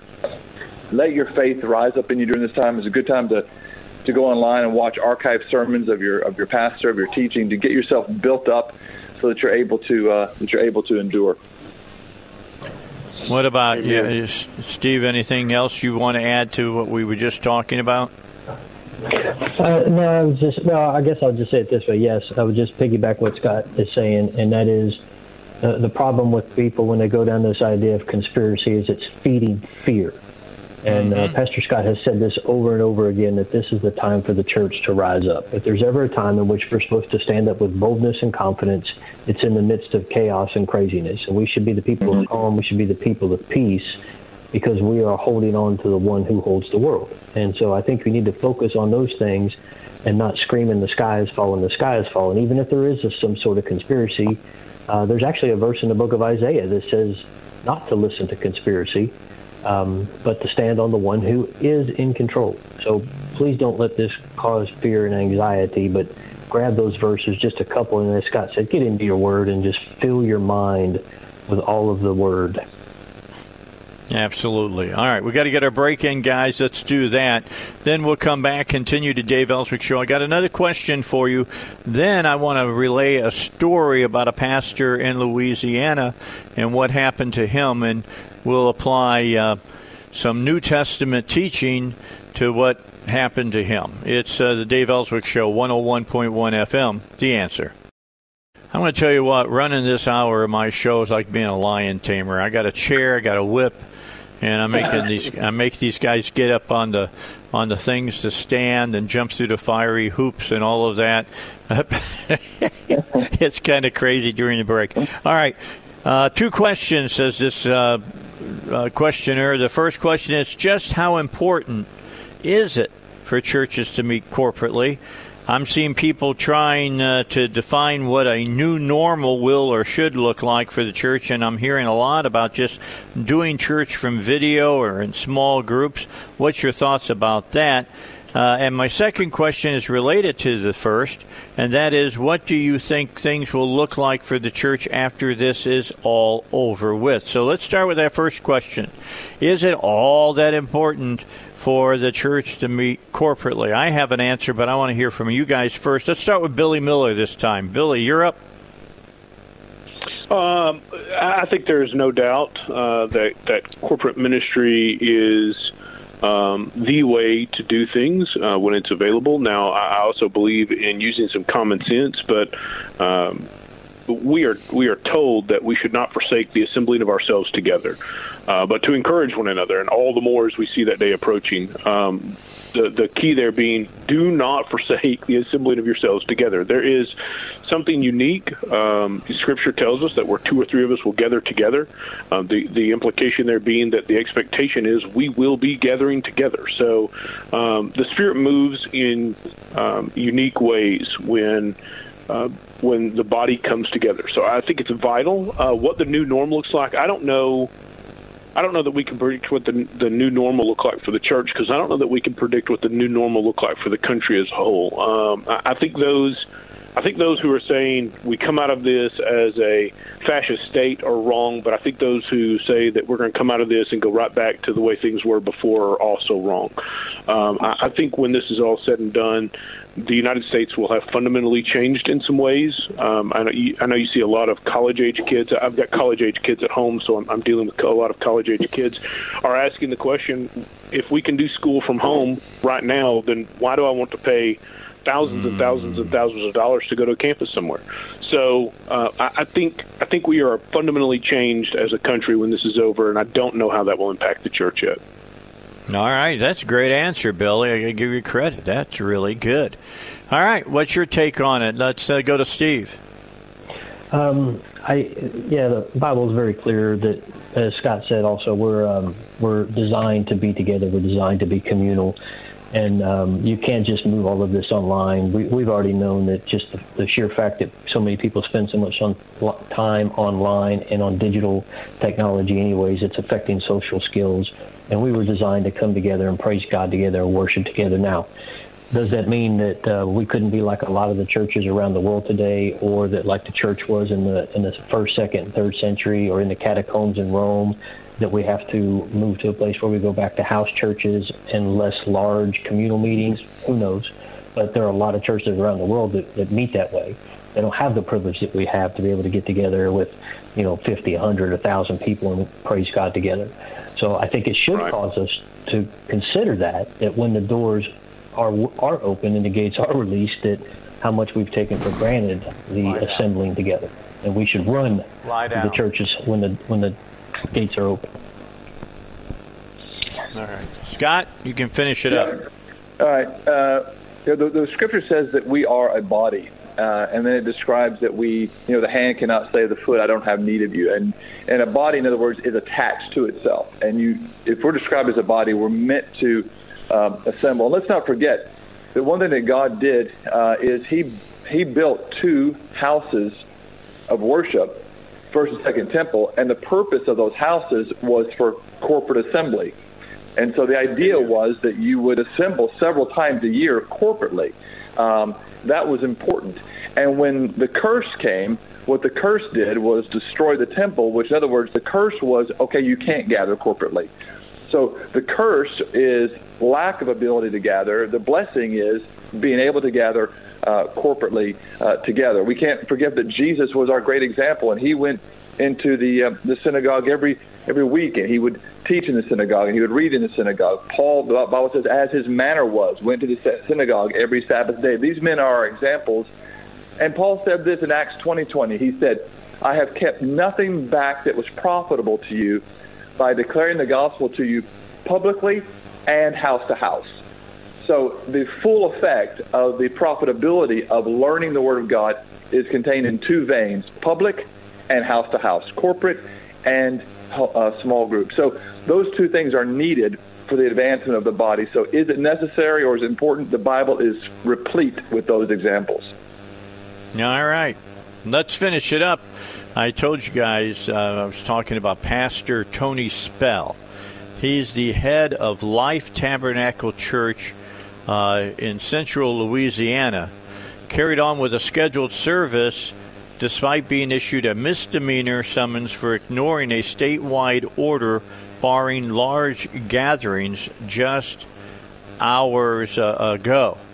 Uh, authorities charged Spell with six counts of rule violations, one for each of the six services he held at his campus these last two weeks. Now, uh, he was told uh, not to go and preach uh, at his uh, church, and they put on a ankle bracelet so they could monitor where he was. They found him back at his church uh, again and preaching again, and when do you think the government oversteps their bounds on this? Um, and I know we all agree and disagree in certain areas of this. Uh, so uh, let me let's start off with with uh, Pastor Scott. Uh, I think anytime the government tries to uh, tell people uh, how and when and where they can worship the Lord, they they're in violation of their own oath that they have taken. Now, there are obviously situations concerning the, the public uh, public health and public well-being that need to be taken into consideration. But like we've said before, this is nothing new that people, the government says don't do it, and the the, the pastors or ministers go out and they do it anyway. Um, in, the, in the Bible, they suffered the, the punishment for violating uh, the dictates of the government. They were beaten, they were stoned, they were whipped, but they still went out and preached the gospel uh, anyway. This is a little bit different, as Pastor Steve was saying, that you know this now involves a, a virus, so it needs to be taken a little bit uh, differently. But at the end of the day, a man of God is responsible to the Lord of his life, and if the Lord of his life says you do it, then that is what he has to go by. And a secular, unsafe person will never understand what exactly that's all about. So if you're doing it just to be rebellious against authorities, that's one thing. But if you're following the voice of the Lord, you have to do it. You don't have a choice in that situation. Yeah, as I as I read that story, I thought about this guy feeling that he had to preach uh, the word of God to his uh, congregation, and he thought that that was you know that's what I've been called to do, and uh, I don't see how that's any different than you know Peter and John. Although you know Scott, uh, Steve and I were talking off the air, I can I understand his views on it as well, but they went and, and preached the gospel knowing uh, that they were going to be uh, caned basically because of it, and uh, were, and then uh, were let go and told, you know, don't go out and preach on about this Jesus again. And the first thing they did was went out and started proclaiming Christ to the world. So, you know, I, I think it depends on your, your you know the feeling of the Holy Spirit and the calling that the Spirit has given you at that given time. Just make sure that you're hearing the Spirit, all right, not your Yes. own inner voice. And what we can do to really check the what we should do actually a little late now maybe because since things are starting to open up is to find out the real if we have real hypocrisy with the with the state or the government. And I can understand Walmart and grocery stores and that being open, but if we really wanted to find out if they were coming against churches, we should schedule church to be at Lowe's or Home Depot on the Sunday Ah. afternoon and, and see if they, Amen. if they shut us down. Uh, that's that's that's very good. Well, what's the difference between parking in your car at Sonic and parking it in the parking lot of Agape this Sunday? We're out of time, guys. Thank you so much for being with us, the Bible guys today. I'm out of here. I'm back at eight o'clock or about eight o five. Thank you, gentlemen. See you next week.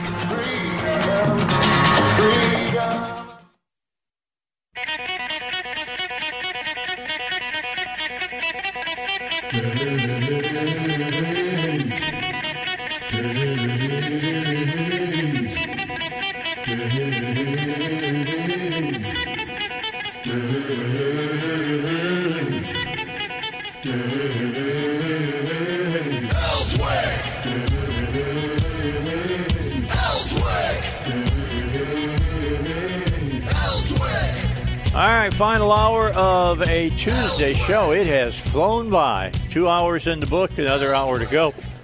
Elizabeth is back, and uh, we were sitting and just talking about uh, music because music is was a huge part of my life. I mean, really, really was, and that's why I've enjoyed over the last couple of days. We've thrown a few songs into the mix with uh, the Temptations and Ball of Confusion because as I said earlier, if you listen to the lyrics of that song closely, there is no difference in the 1970s than there is of 2020. I'm just telling you, 50 years ago, they were talking the same issues. Unbelievable. I, I love the line in that that says, you know, uh, nobody's talking about love but the, the preacher. Nobody's talking about learner, learning but the teacher. Uh, the just teacher. you know, just really good set and rap on, brother, rap on. I They had, it, ya. they had it figured out way back, didn't they? Well, the, g- Whitmore, Whit, I think Whitmore was the guy's last name who wrote that song. Wrote he wrote 92 top 100 hits, and uh, he was the man behind the sound of the Temptations, and uh, just was so good and wrote such great music.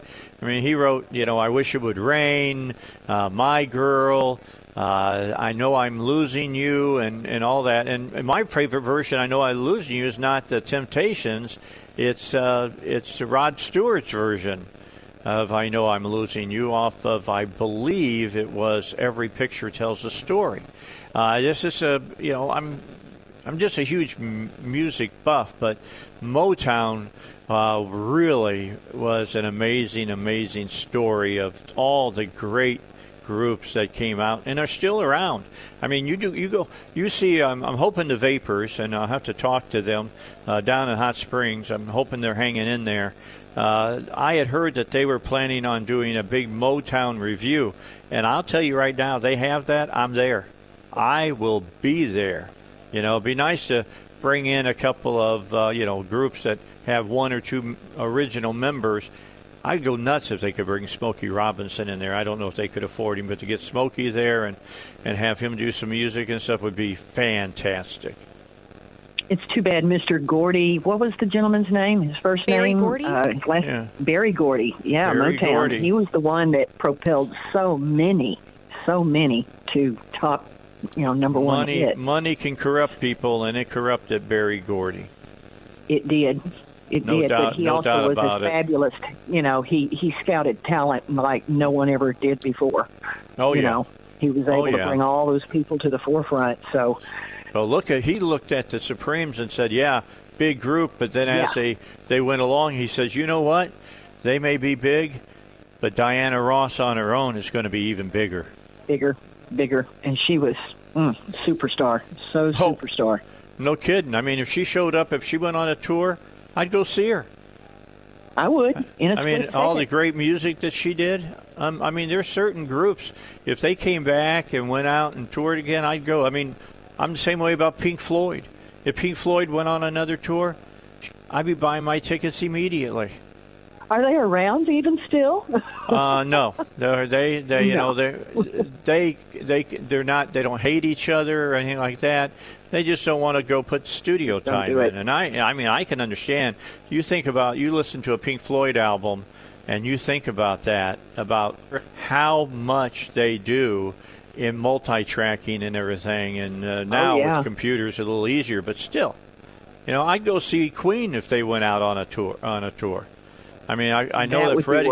I know Freddie's not there, but that kid that was on uh, Amer- not America's Got Talent, but uh, American Idol, uh, he sounded like Freddie.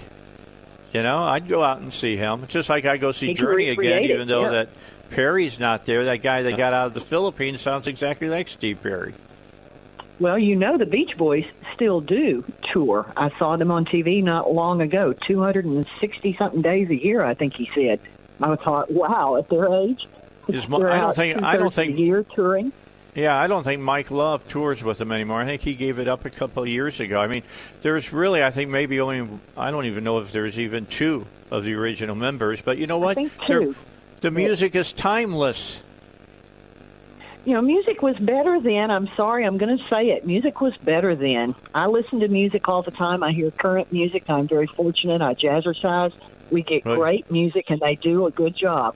But music Well, you're- today you're- is you're- not what it used to be. It's well, I'm, I'm going to agree with you. I'm going to agree with you. There's a few artists that are out there that are very, very That are- talented yes. that, that I like to and hear. creative. I mean, yes. Look, I, I sit down and if I want to get up and, and get at it, uh, I, I'll crank up Joan Jett. But even Joan Jett has been around now for 40 years. Now, that's going to blow everybody's mind. But 40 years, We're sure showing we're showing our cobwebs now. yeah. I mean, I love rock and roll. Came out in the 80s, folks. Just telling you. the music I hear now a lot of times is kind of a breathy monotone and the and the words are not usually very I don't know, they're not uplifting, they're not fun, they're not happy, they're kind of blah or they're negative. I just don't think music today well, it's probably a great reflection of our current uh, you know, the millennials and their their outlook on the world. You do know that the millennials think now that the coronavirus, you know, was sort of created to pick on them, right? You know, they've Oh, already really? got a hopeless existence. Oh yeah, they've got a hopeless existence as it is, and this just makes it even worse. They're just never going to make it in the world, and it's all about them. It's all Yeah, about I, them. I'm going to tell you right now, Heidi, who is my producer. with with excuses Does- to Heidi because I know not. she doesn't think that. no, she's not your typical millennial. I'm just telling you, she is not. I've talked to her not, Not enough now that I'm. She's not that, and she's not an emo either, which I'm really appreciative of as well. I don't know if I could you- handle seeing you have to explain that and- to a few folks. You have to Yeah, explain that to a few folks. yeah, if, go look it up. Anyway, uh, you know, they're not wearing black fem- uh, fingernails and black lipstick and heavy black eyeliner and all of that kind of stuff. Used to be I goth. Never, I never, yeah, I never really understood that whole movement. Anyway, I'm a, I'm much more. I'm just, I don't know about you, Heidi, but I'm much more, too much of an optimist to ever. You know, put my arms around being uh, in the goth movement. I just couldn't do it. Yeah, I, spent was. time Uh, in- go ahead. Go ahead. Go Oh, ahead, Heidi. I was just going to say, um, you know, when I was like in middle school, high school, like in the mid late 2000s, like the emo goth movement with like the Hot Topic and all of that, like that had a kind of a resurgence, and I just Yeah. remember thinking, being like, "Ooh, they seem cool, but super bad." But yeah, I never, I never was in that. So Okay, so you you weren't into really drinking blood then. That's good. I'm glad to hear that. no, I can't. I, I, I don't think I was. people you know people just people do weird stuff and when you're younger you do Mm-hmm. Yeah. weird stuff because you want to try something weird you know what i'm Uh-huh. saying yeah, That- uh, It seems cool. yeah it does and then you grow up and you go man was i dumb i look i mean i look back at my life and i said dave how stupid could you have been i mean you You're know lucky you you knew you knew better you know i did I'm telling you, late 60s, early 70s, uh, I believe in the old saying if you remember those times, you weren't there. I'm, ju- I'm just, I'm just, you know what I'm saying, Elizabeth? Don't- we've don't- talked don't- about this before. I'm Yeah, don't be lying now. That was no, that was the age of, of you know free love and and drugs and ro- sex, drugs and rock and roll. That's sex, drugs, and rock exactly and roll. the late was. '60s. Oh yeah, late. Even here in Arkansas, you know, even here in Arkansas, you were out and around, but I was here in Arkansas. I was Well, in I the grew up outside of Chicago. Grade.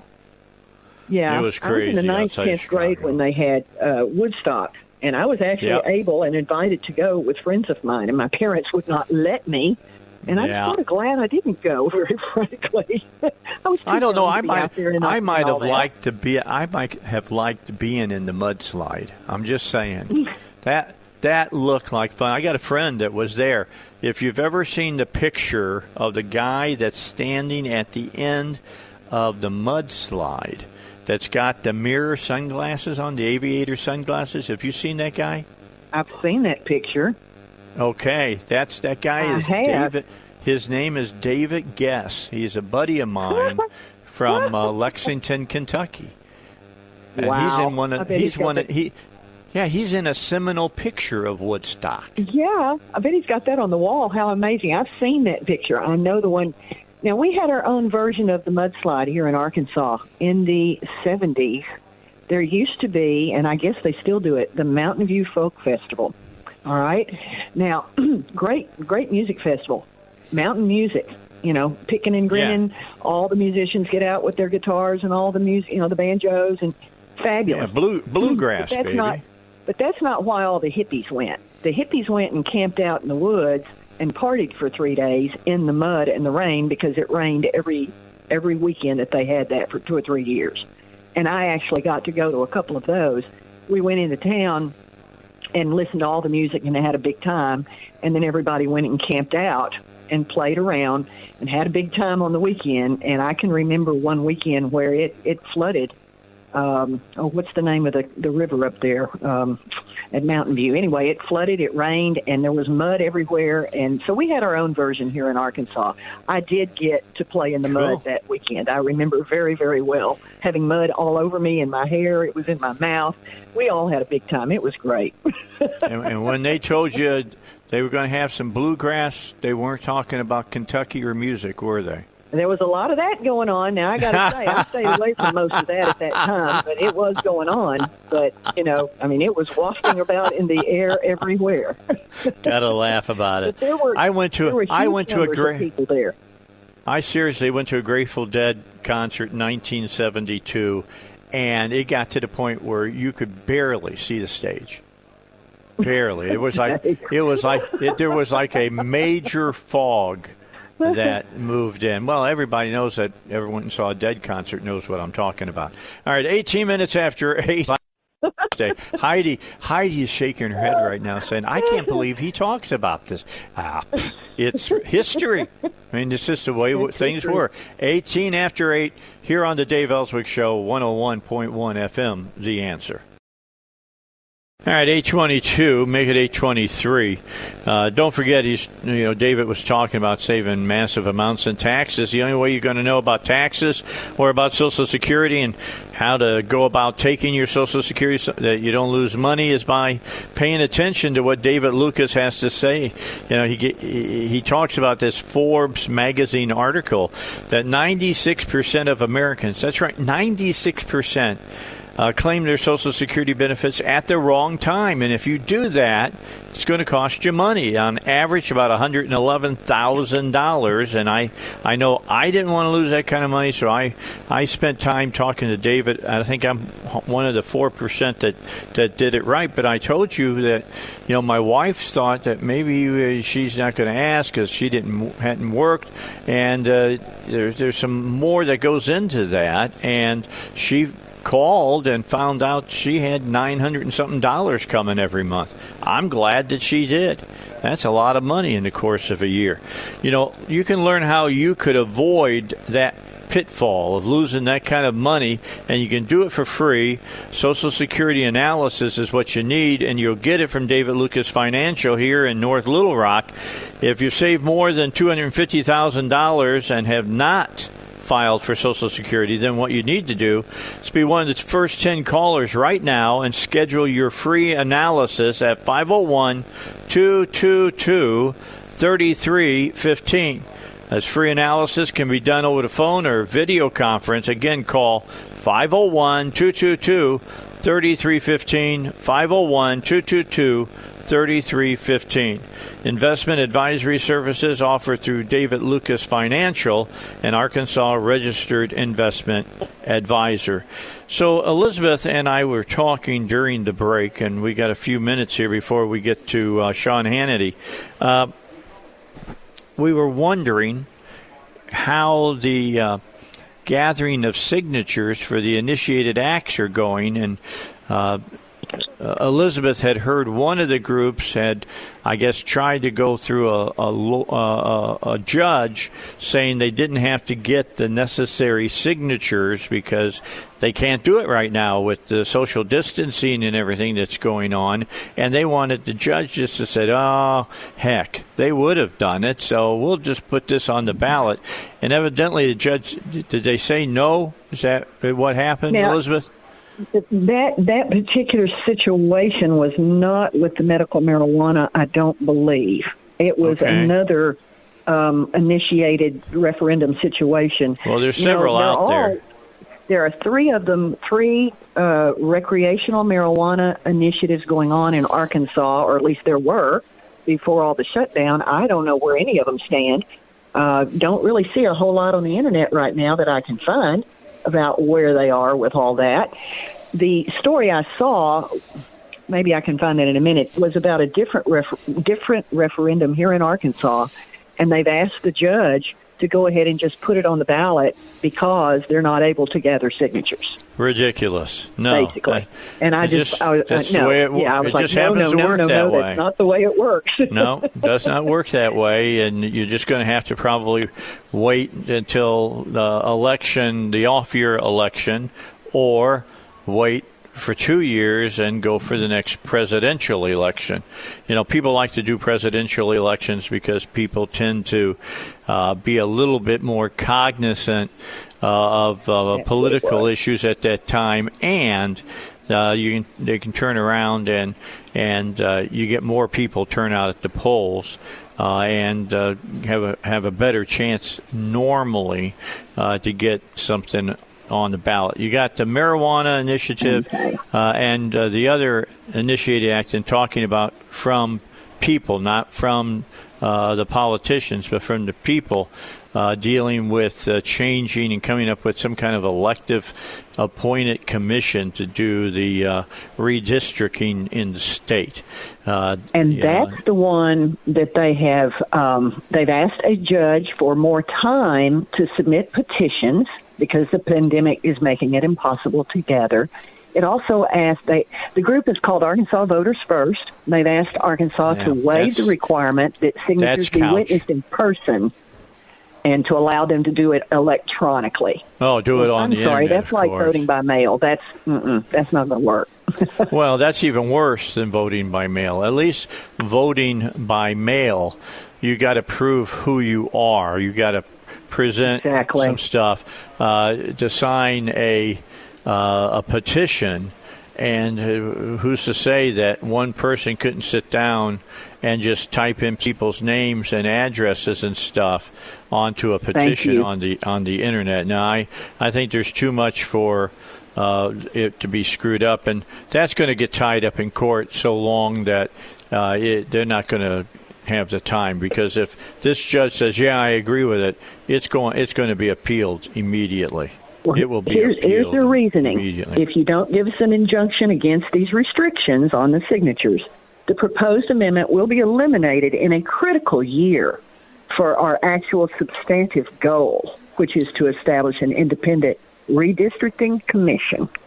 So, in other words, we've decided we want to do a commission and we're going to get it on the ballot no matter what, and this is the year we have to do it. And because we've decided this is the critical year, you need to, you know, suspend the rules because Okay, we don't so- like the pandemic. So real, qu- really quick, let me say here's why this year is a critical year because this would be the first year Republicans will take care Yeah. of the redistricting in the state of Arkansas. Before this time, it's always, and I'm saying that I can say it this way, always been the Democrats. All right, we're out of time right now, Elizabeth. We'll come back talk about this uh, for everybody.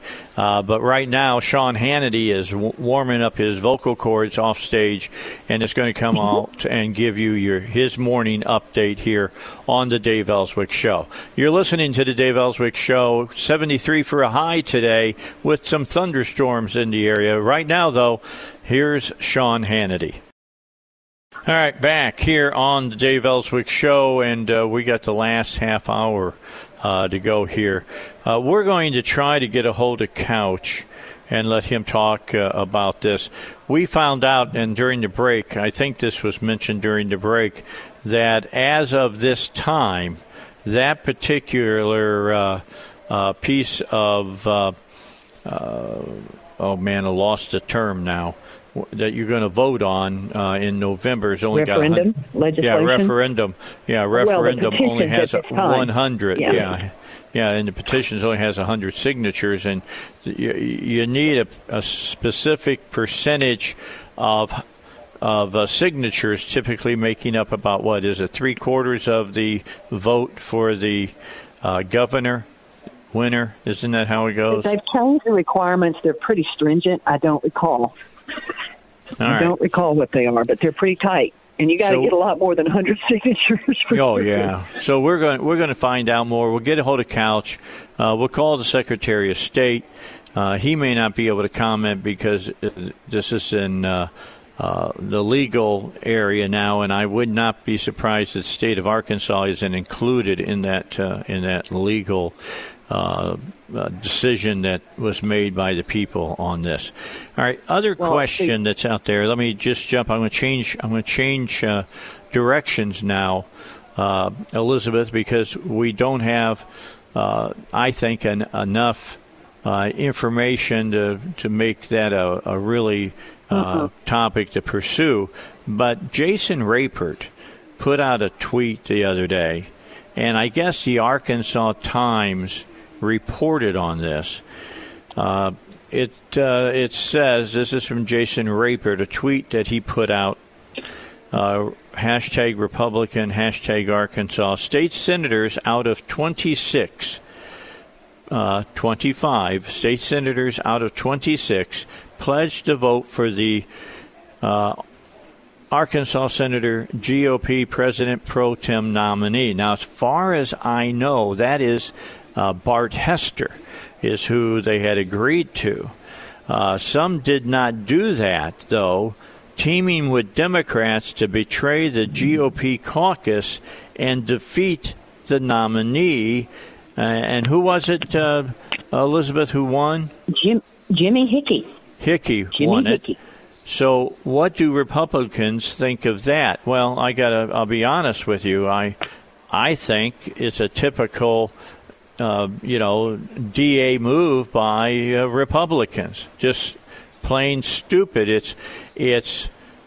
I think biting the governor's uh, candidate, who I think Jim, I think Hickey probably was wanted by uh, the the governor more than uh, Bart Hester would be, who's kind of has very strong libertarian leanings, and you know Bart because he's been on my show a ton.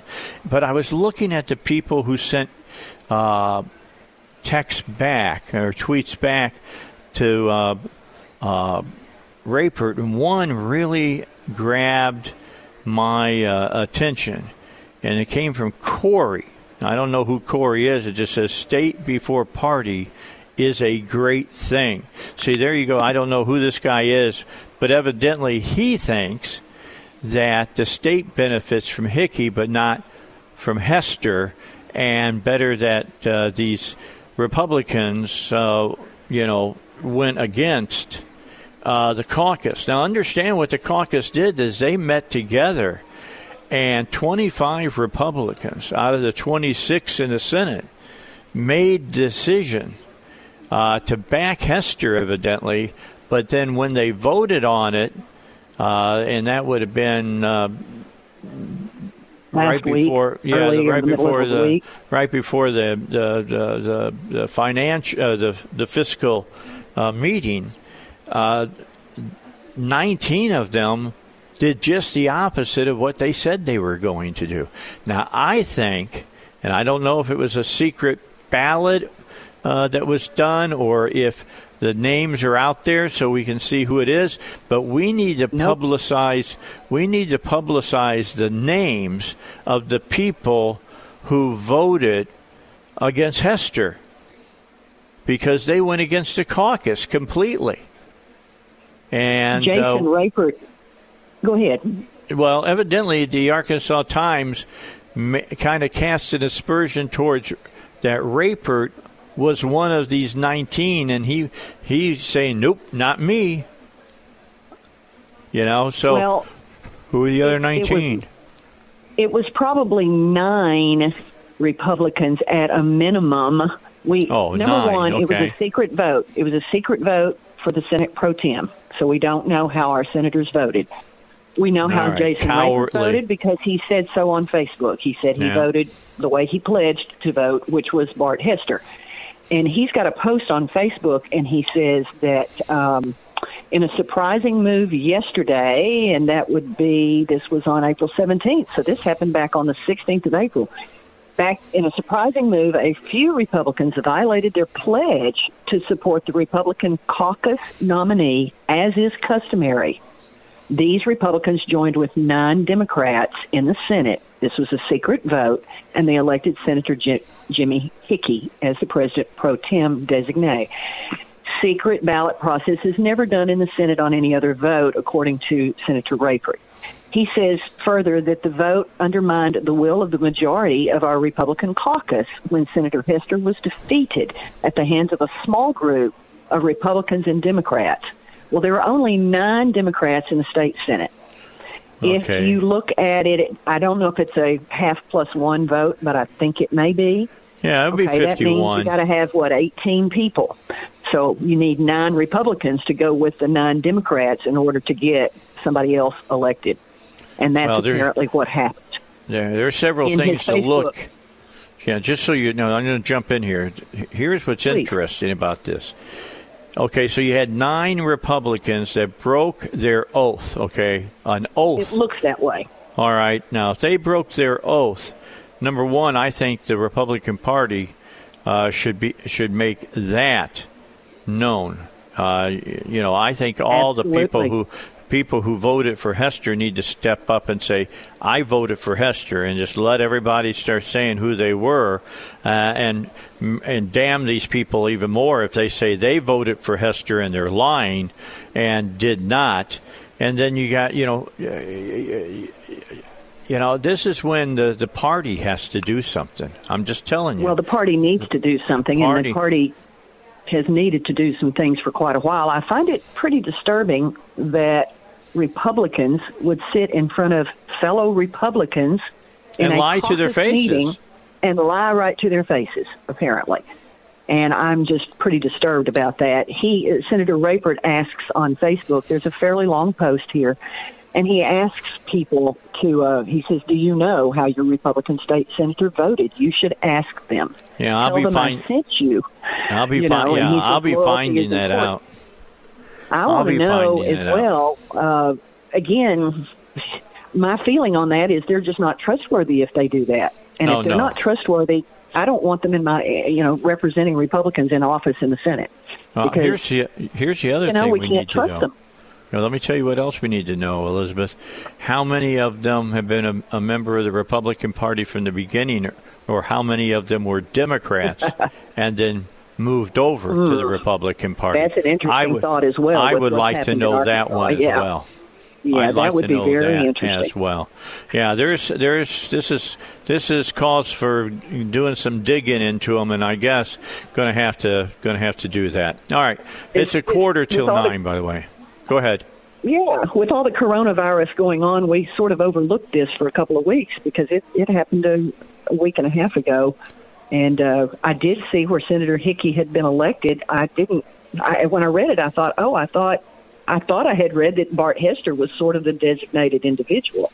So well, he said he going he on. said that he knew he had the votes to be He thought he uh, the pro tem. I thought he would be the pro tem.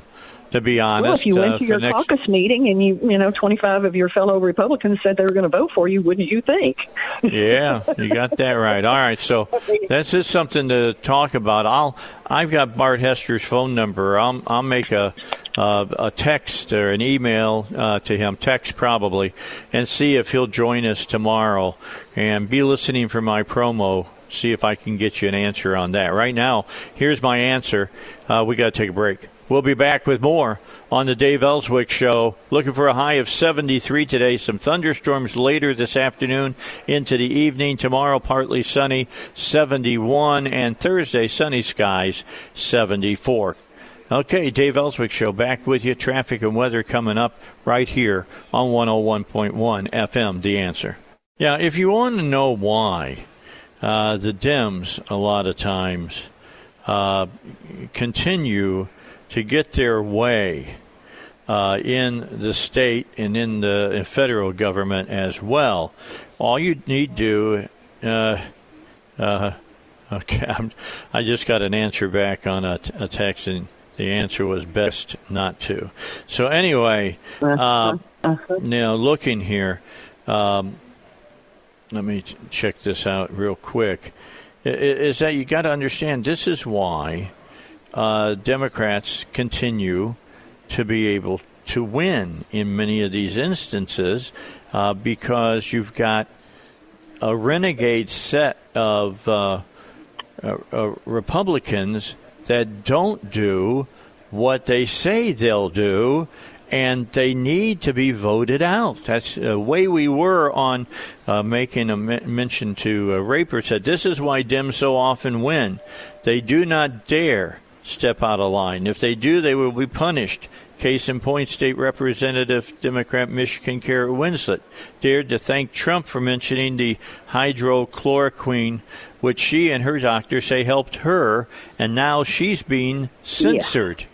All right, all right. So run her out. Yep. yeah, I'm looking. I look at this, and if you've got nine Republicans that put who they think is going to be a weak leader uh, in the state senate, uh, you've got a problem here, and something uh, necessarily needs to be done. And I'm of the opinion this is when you really have to be transparent and let everybody know that you cannot stand for this kind of stuff. You cannot allow this to happen. You can't sit in caucus and say, "Yeah, I'll vote," and and, and be a weak-kneed sister. Know you're going to do something against the caucus, but you don't have the gonads to stand up and own it. That's the worst kind of coward there is. That's going to hide behind a uh, you know a private ballot and uh, and literally stick the knife in the back of a fellow Republican. That is wrong, absolutely wrong, and should not be entertained. Number one, but if done, should be punished. This is where the grassroots should get involved and probably you know you need to be asking your state sen- your republican state senator how did you vote if enough of us make enough noise about it with our local Republican committees and our local Republican folks and our senators, we might be able to get to the bottom of some of it. The this is very similar to the idea of we have people running as Republicans who do not comply with the platform, who will tell you during the election cycle all kinds of good things, and when they get elected, they do what these folks did. They sit with the Democrats and they vote in the middle or for the Democrat side of things. We can't afford this anymore, and I don't mean financially. We cannot afford to keep doing this. The conservative side of politics needs to hang together. Democrats have learned to do this. They have various groups that have all sorts of different thoughts about what things ought to be, but when they decide that they have a talking point, they all fall in line because later they all get a little bit of the pie. They all all get rewarded. The Republicans haven't figured this out yet. They believe they have to fight their individual fights out among the party in front of everybody, and they don't pull together. And I've seen it so many times at the national level and certainly at the state level. It is not helping our party. The the majorities that we have right now are, are I think, fortunate, and, and I'm glad to have them. I'm not sure how long we can hold on to them if this party cannot learn how to stand together when it needs to happen. Yeah. Well, I'm I'm working right now. There's a there's a text going out left and right to uh, a lot of the state senators that I know, and I'm asking how they voted, and then I'm going to ask, do you know any of do you know for sure which people voted against, and that you'll never trust in caucus again? I mean, that's my question because I got to tell you what, you do this to me one time, you won't get a chance to do it to me again because I won't believe you as far as, you know, from you, eh, as far as your social distancing, okay? It's not going to happen. I'm not going to, I'm not going to trust Well- you ever again. And here's the other thing I just don't understand. In a caucus meeting, it's all Republicans. If you have a disagreement, right. that's the place to have the conversation. That's Yes. not the place to lie to your fellow Republicans. And, and, you know, of course, if you're up to no good, maybe that's exactly your tactic is to lie and let them think you're doing something you're not. So I'm just Right. extremely suspicious. It, the tactics smack of the left, and that's just how they operate. It is not what I expect from people on the right. It's just Yeah. not what I expect. I don't appreciate the duplicity. There's that. Well, I'll be asking. I'll let you know. I'll be asking Elizabeth, and along with my questions, it's going to be what was the gameplay here, and uh, find out What- what why they on? think. Yeah, why did they do what they did? Because it needs Not to be that. discussed. We have some serious decisions facing this new legislature coming up because of the budget cuts that are going to be required and necessary because of the revenue shortfalls. Yeah, 15% at least. I'm not going to sit still for a lot of raising taxes, which is what Arkansas Republicans have been doing for a long time. So maybe, you know, maybe some things are going to change in that regard, but the next legislature is going to have some very serious decisions to make, and I'm not really comfortable about the way this is looking right now. Right, nice. This is why the show is important uh, here in Arkansas. Uh, we're the only ones that are really spending any time talking about this. Uh, I will uh, send out a uh, text to Hester. Uh, to Hester, I'll send out a text to Rapert, and then you know, just off the top of my head, you know, I'll send one to Hammer. I'll send one out to uh, Garner. I'll send one out to. Uh, uh, I'm trying to think who is who's up who's out there in uh, in Malvern. He just his name uh, is eluding me right now. One of the great conservatives here in the state. Are you still there, Elizabeth? Yes, but I don't know. I, I oh don't know yeah, you do. You know who it is. You know he's been he's been on my show a million times. He he's worked hard for the kids of the state. Huh? I'm sorry, it's just not coming to my head. Yeah, there you go. See, that's terrible. I hate it when that happens. But you know, these are all people we're we're uh, talking about. Uh, he just he won his his primary huge uh, back uh, on the primary. Uh, and uh, boy, his name is just a miss. Just you know, You're right. I on knew there. it is too. It's just not coming. I hate it. All right, I had somebody text me and said, "Don't confuse honesty with compliance with party dicta." Well, I'm not confusing. They were neither neither honest or compliant. I mean, if you're going to run as a Republican, uh, you're saying you're going to, I believe, going to be compliant with your party. You should know what your party stands for, and you should be compliant. Uh, and uh, and uh, break with that compliance uh, means that. Uh, you know, if you're lying to people so that you can vote against something that they want, maybe you think that that is is not staying in compliance, but the honesty goes with compliance. I mean, you you should be standing up and saying, "I won't do this. I won't vote Or maybe for you're this." not a Republican. Maybe know, you don't that- need to be a Republican. Yeah, that that's you know that's all I would say as as far as as that's concerned. I think they go hand in hand. And by the way, thank you, Elizabeth. You're right, Alan Clark. Uh, I need to get a hold of Alan and talk to him. To my mind. I need to get a hold of my senator and talk to him. I need to talk to Robin Lundstrom. Well, she's in the in the house, so it won't make any difference. But I can I can get a pretty I pr- probably can get a pretty good handle uh, pretty quickly because I bet you these Republicans know who uh, who went off the reservation or and have a real Mr. Cooper, John Cooper. yeah, yeah, yeah. I can almost Mhm. tell you he would have Mhm. probably done that. You know, he he would just out of spite because you know he's not going to be a state senator in the near near term. You got uh, Senate elect uh, uh, out up there in, in Jonesboro now. You got the one who served, yeah, John Cooper.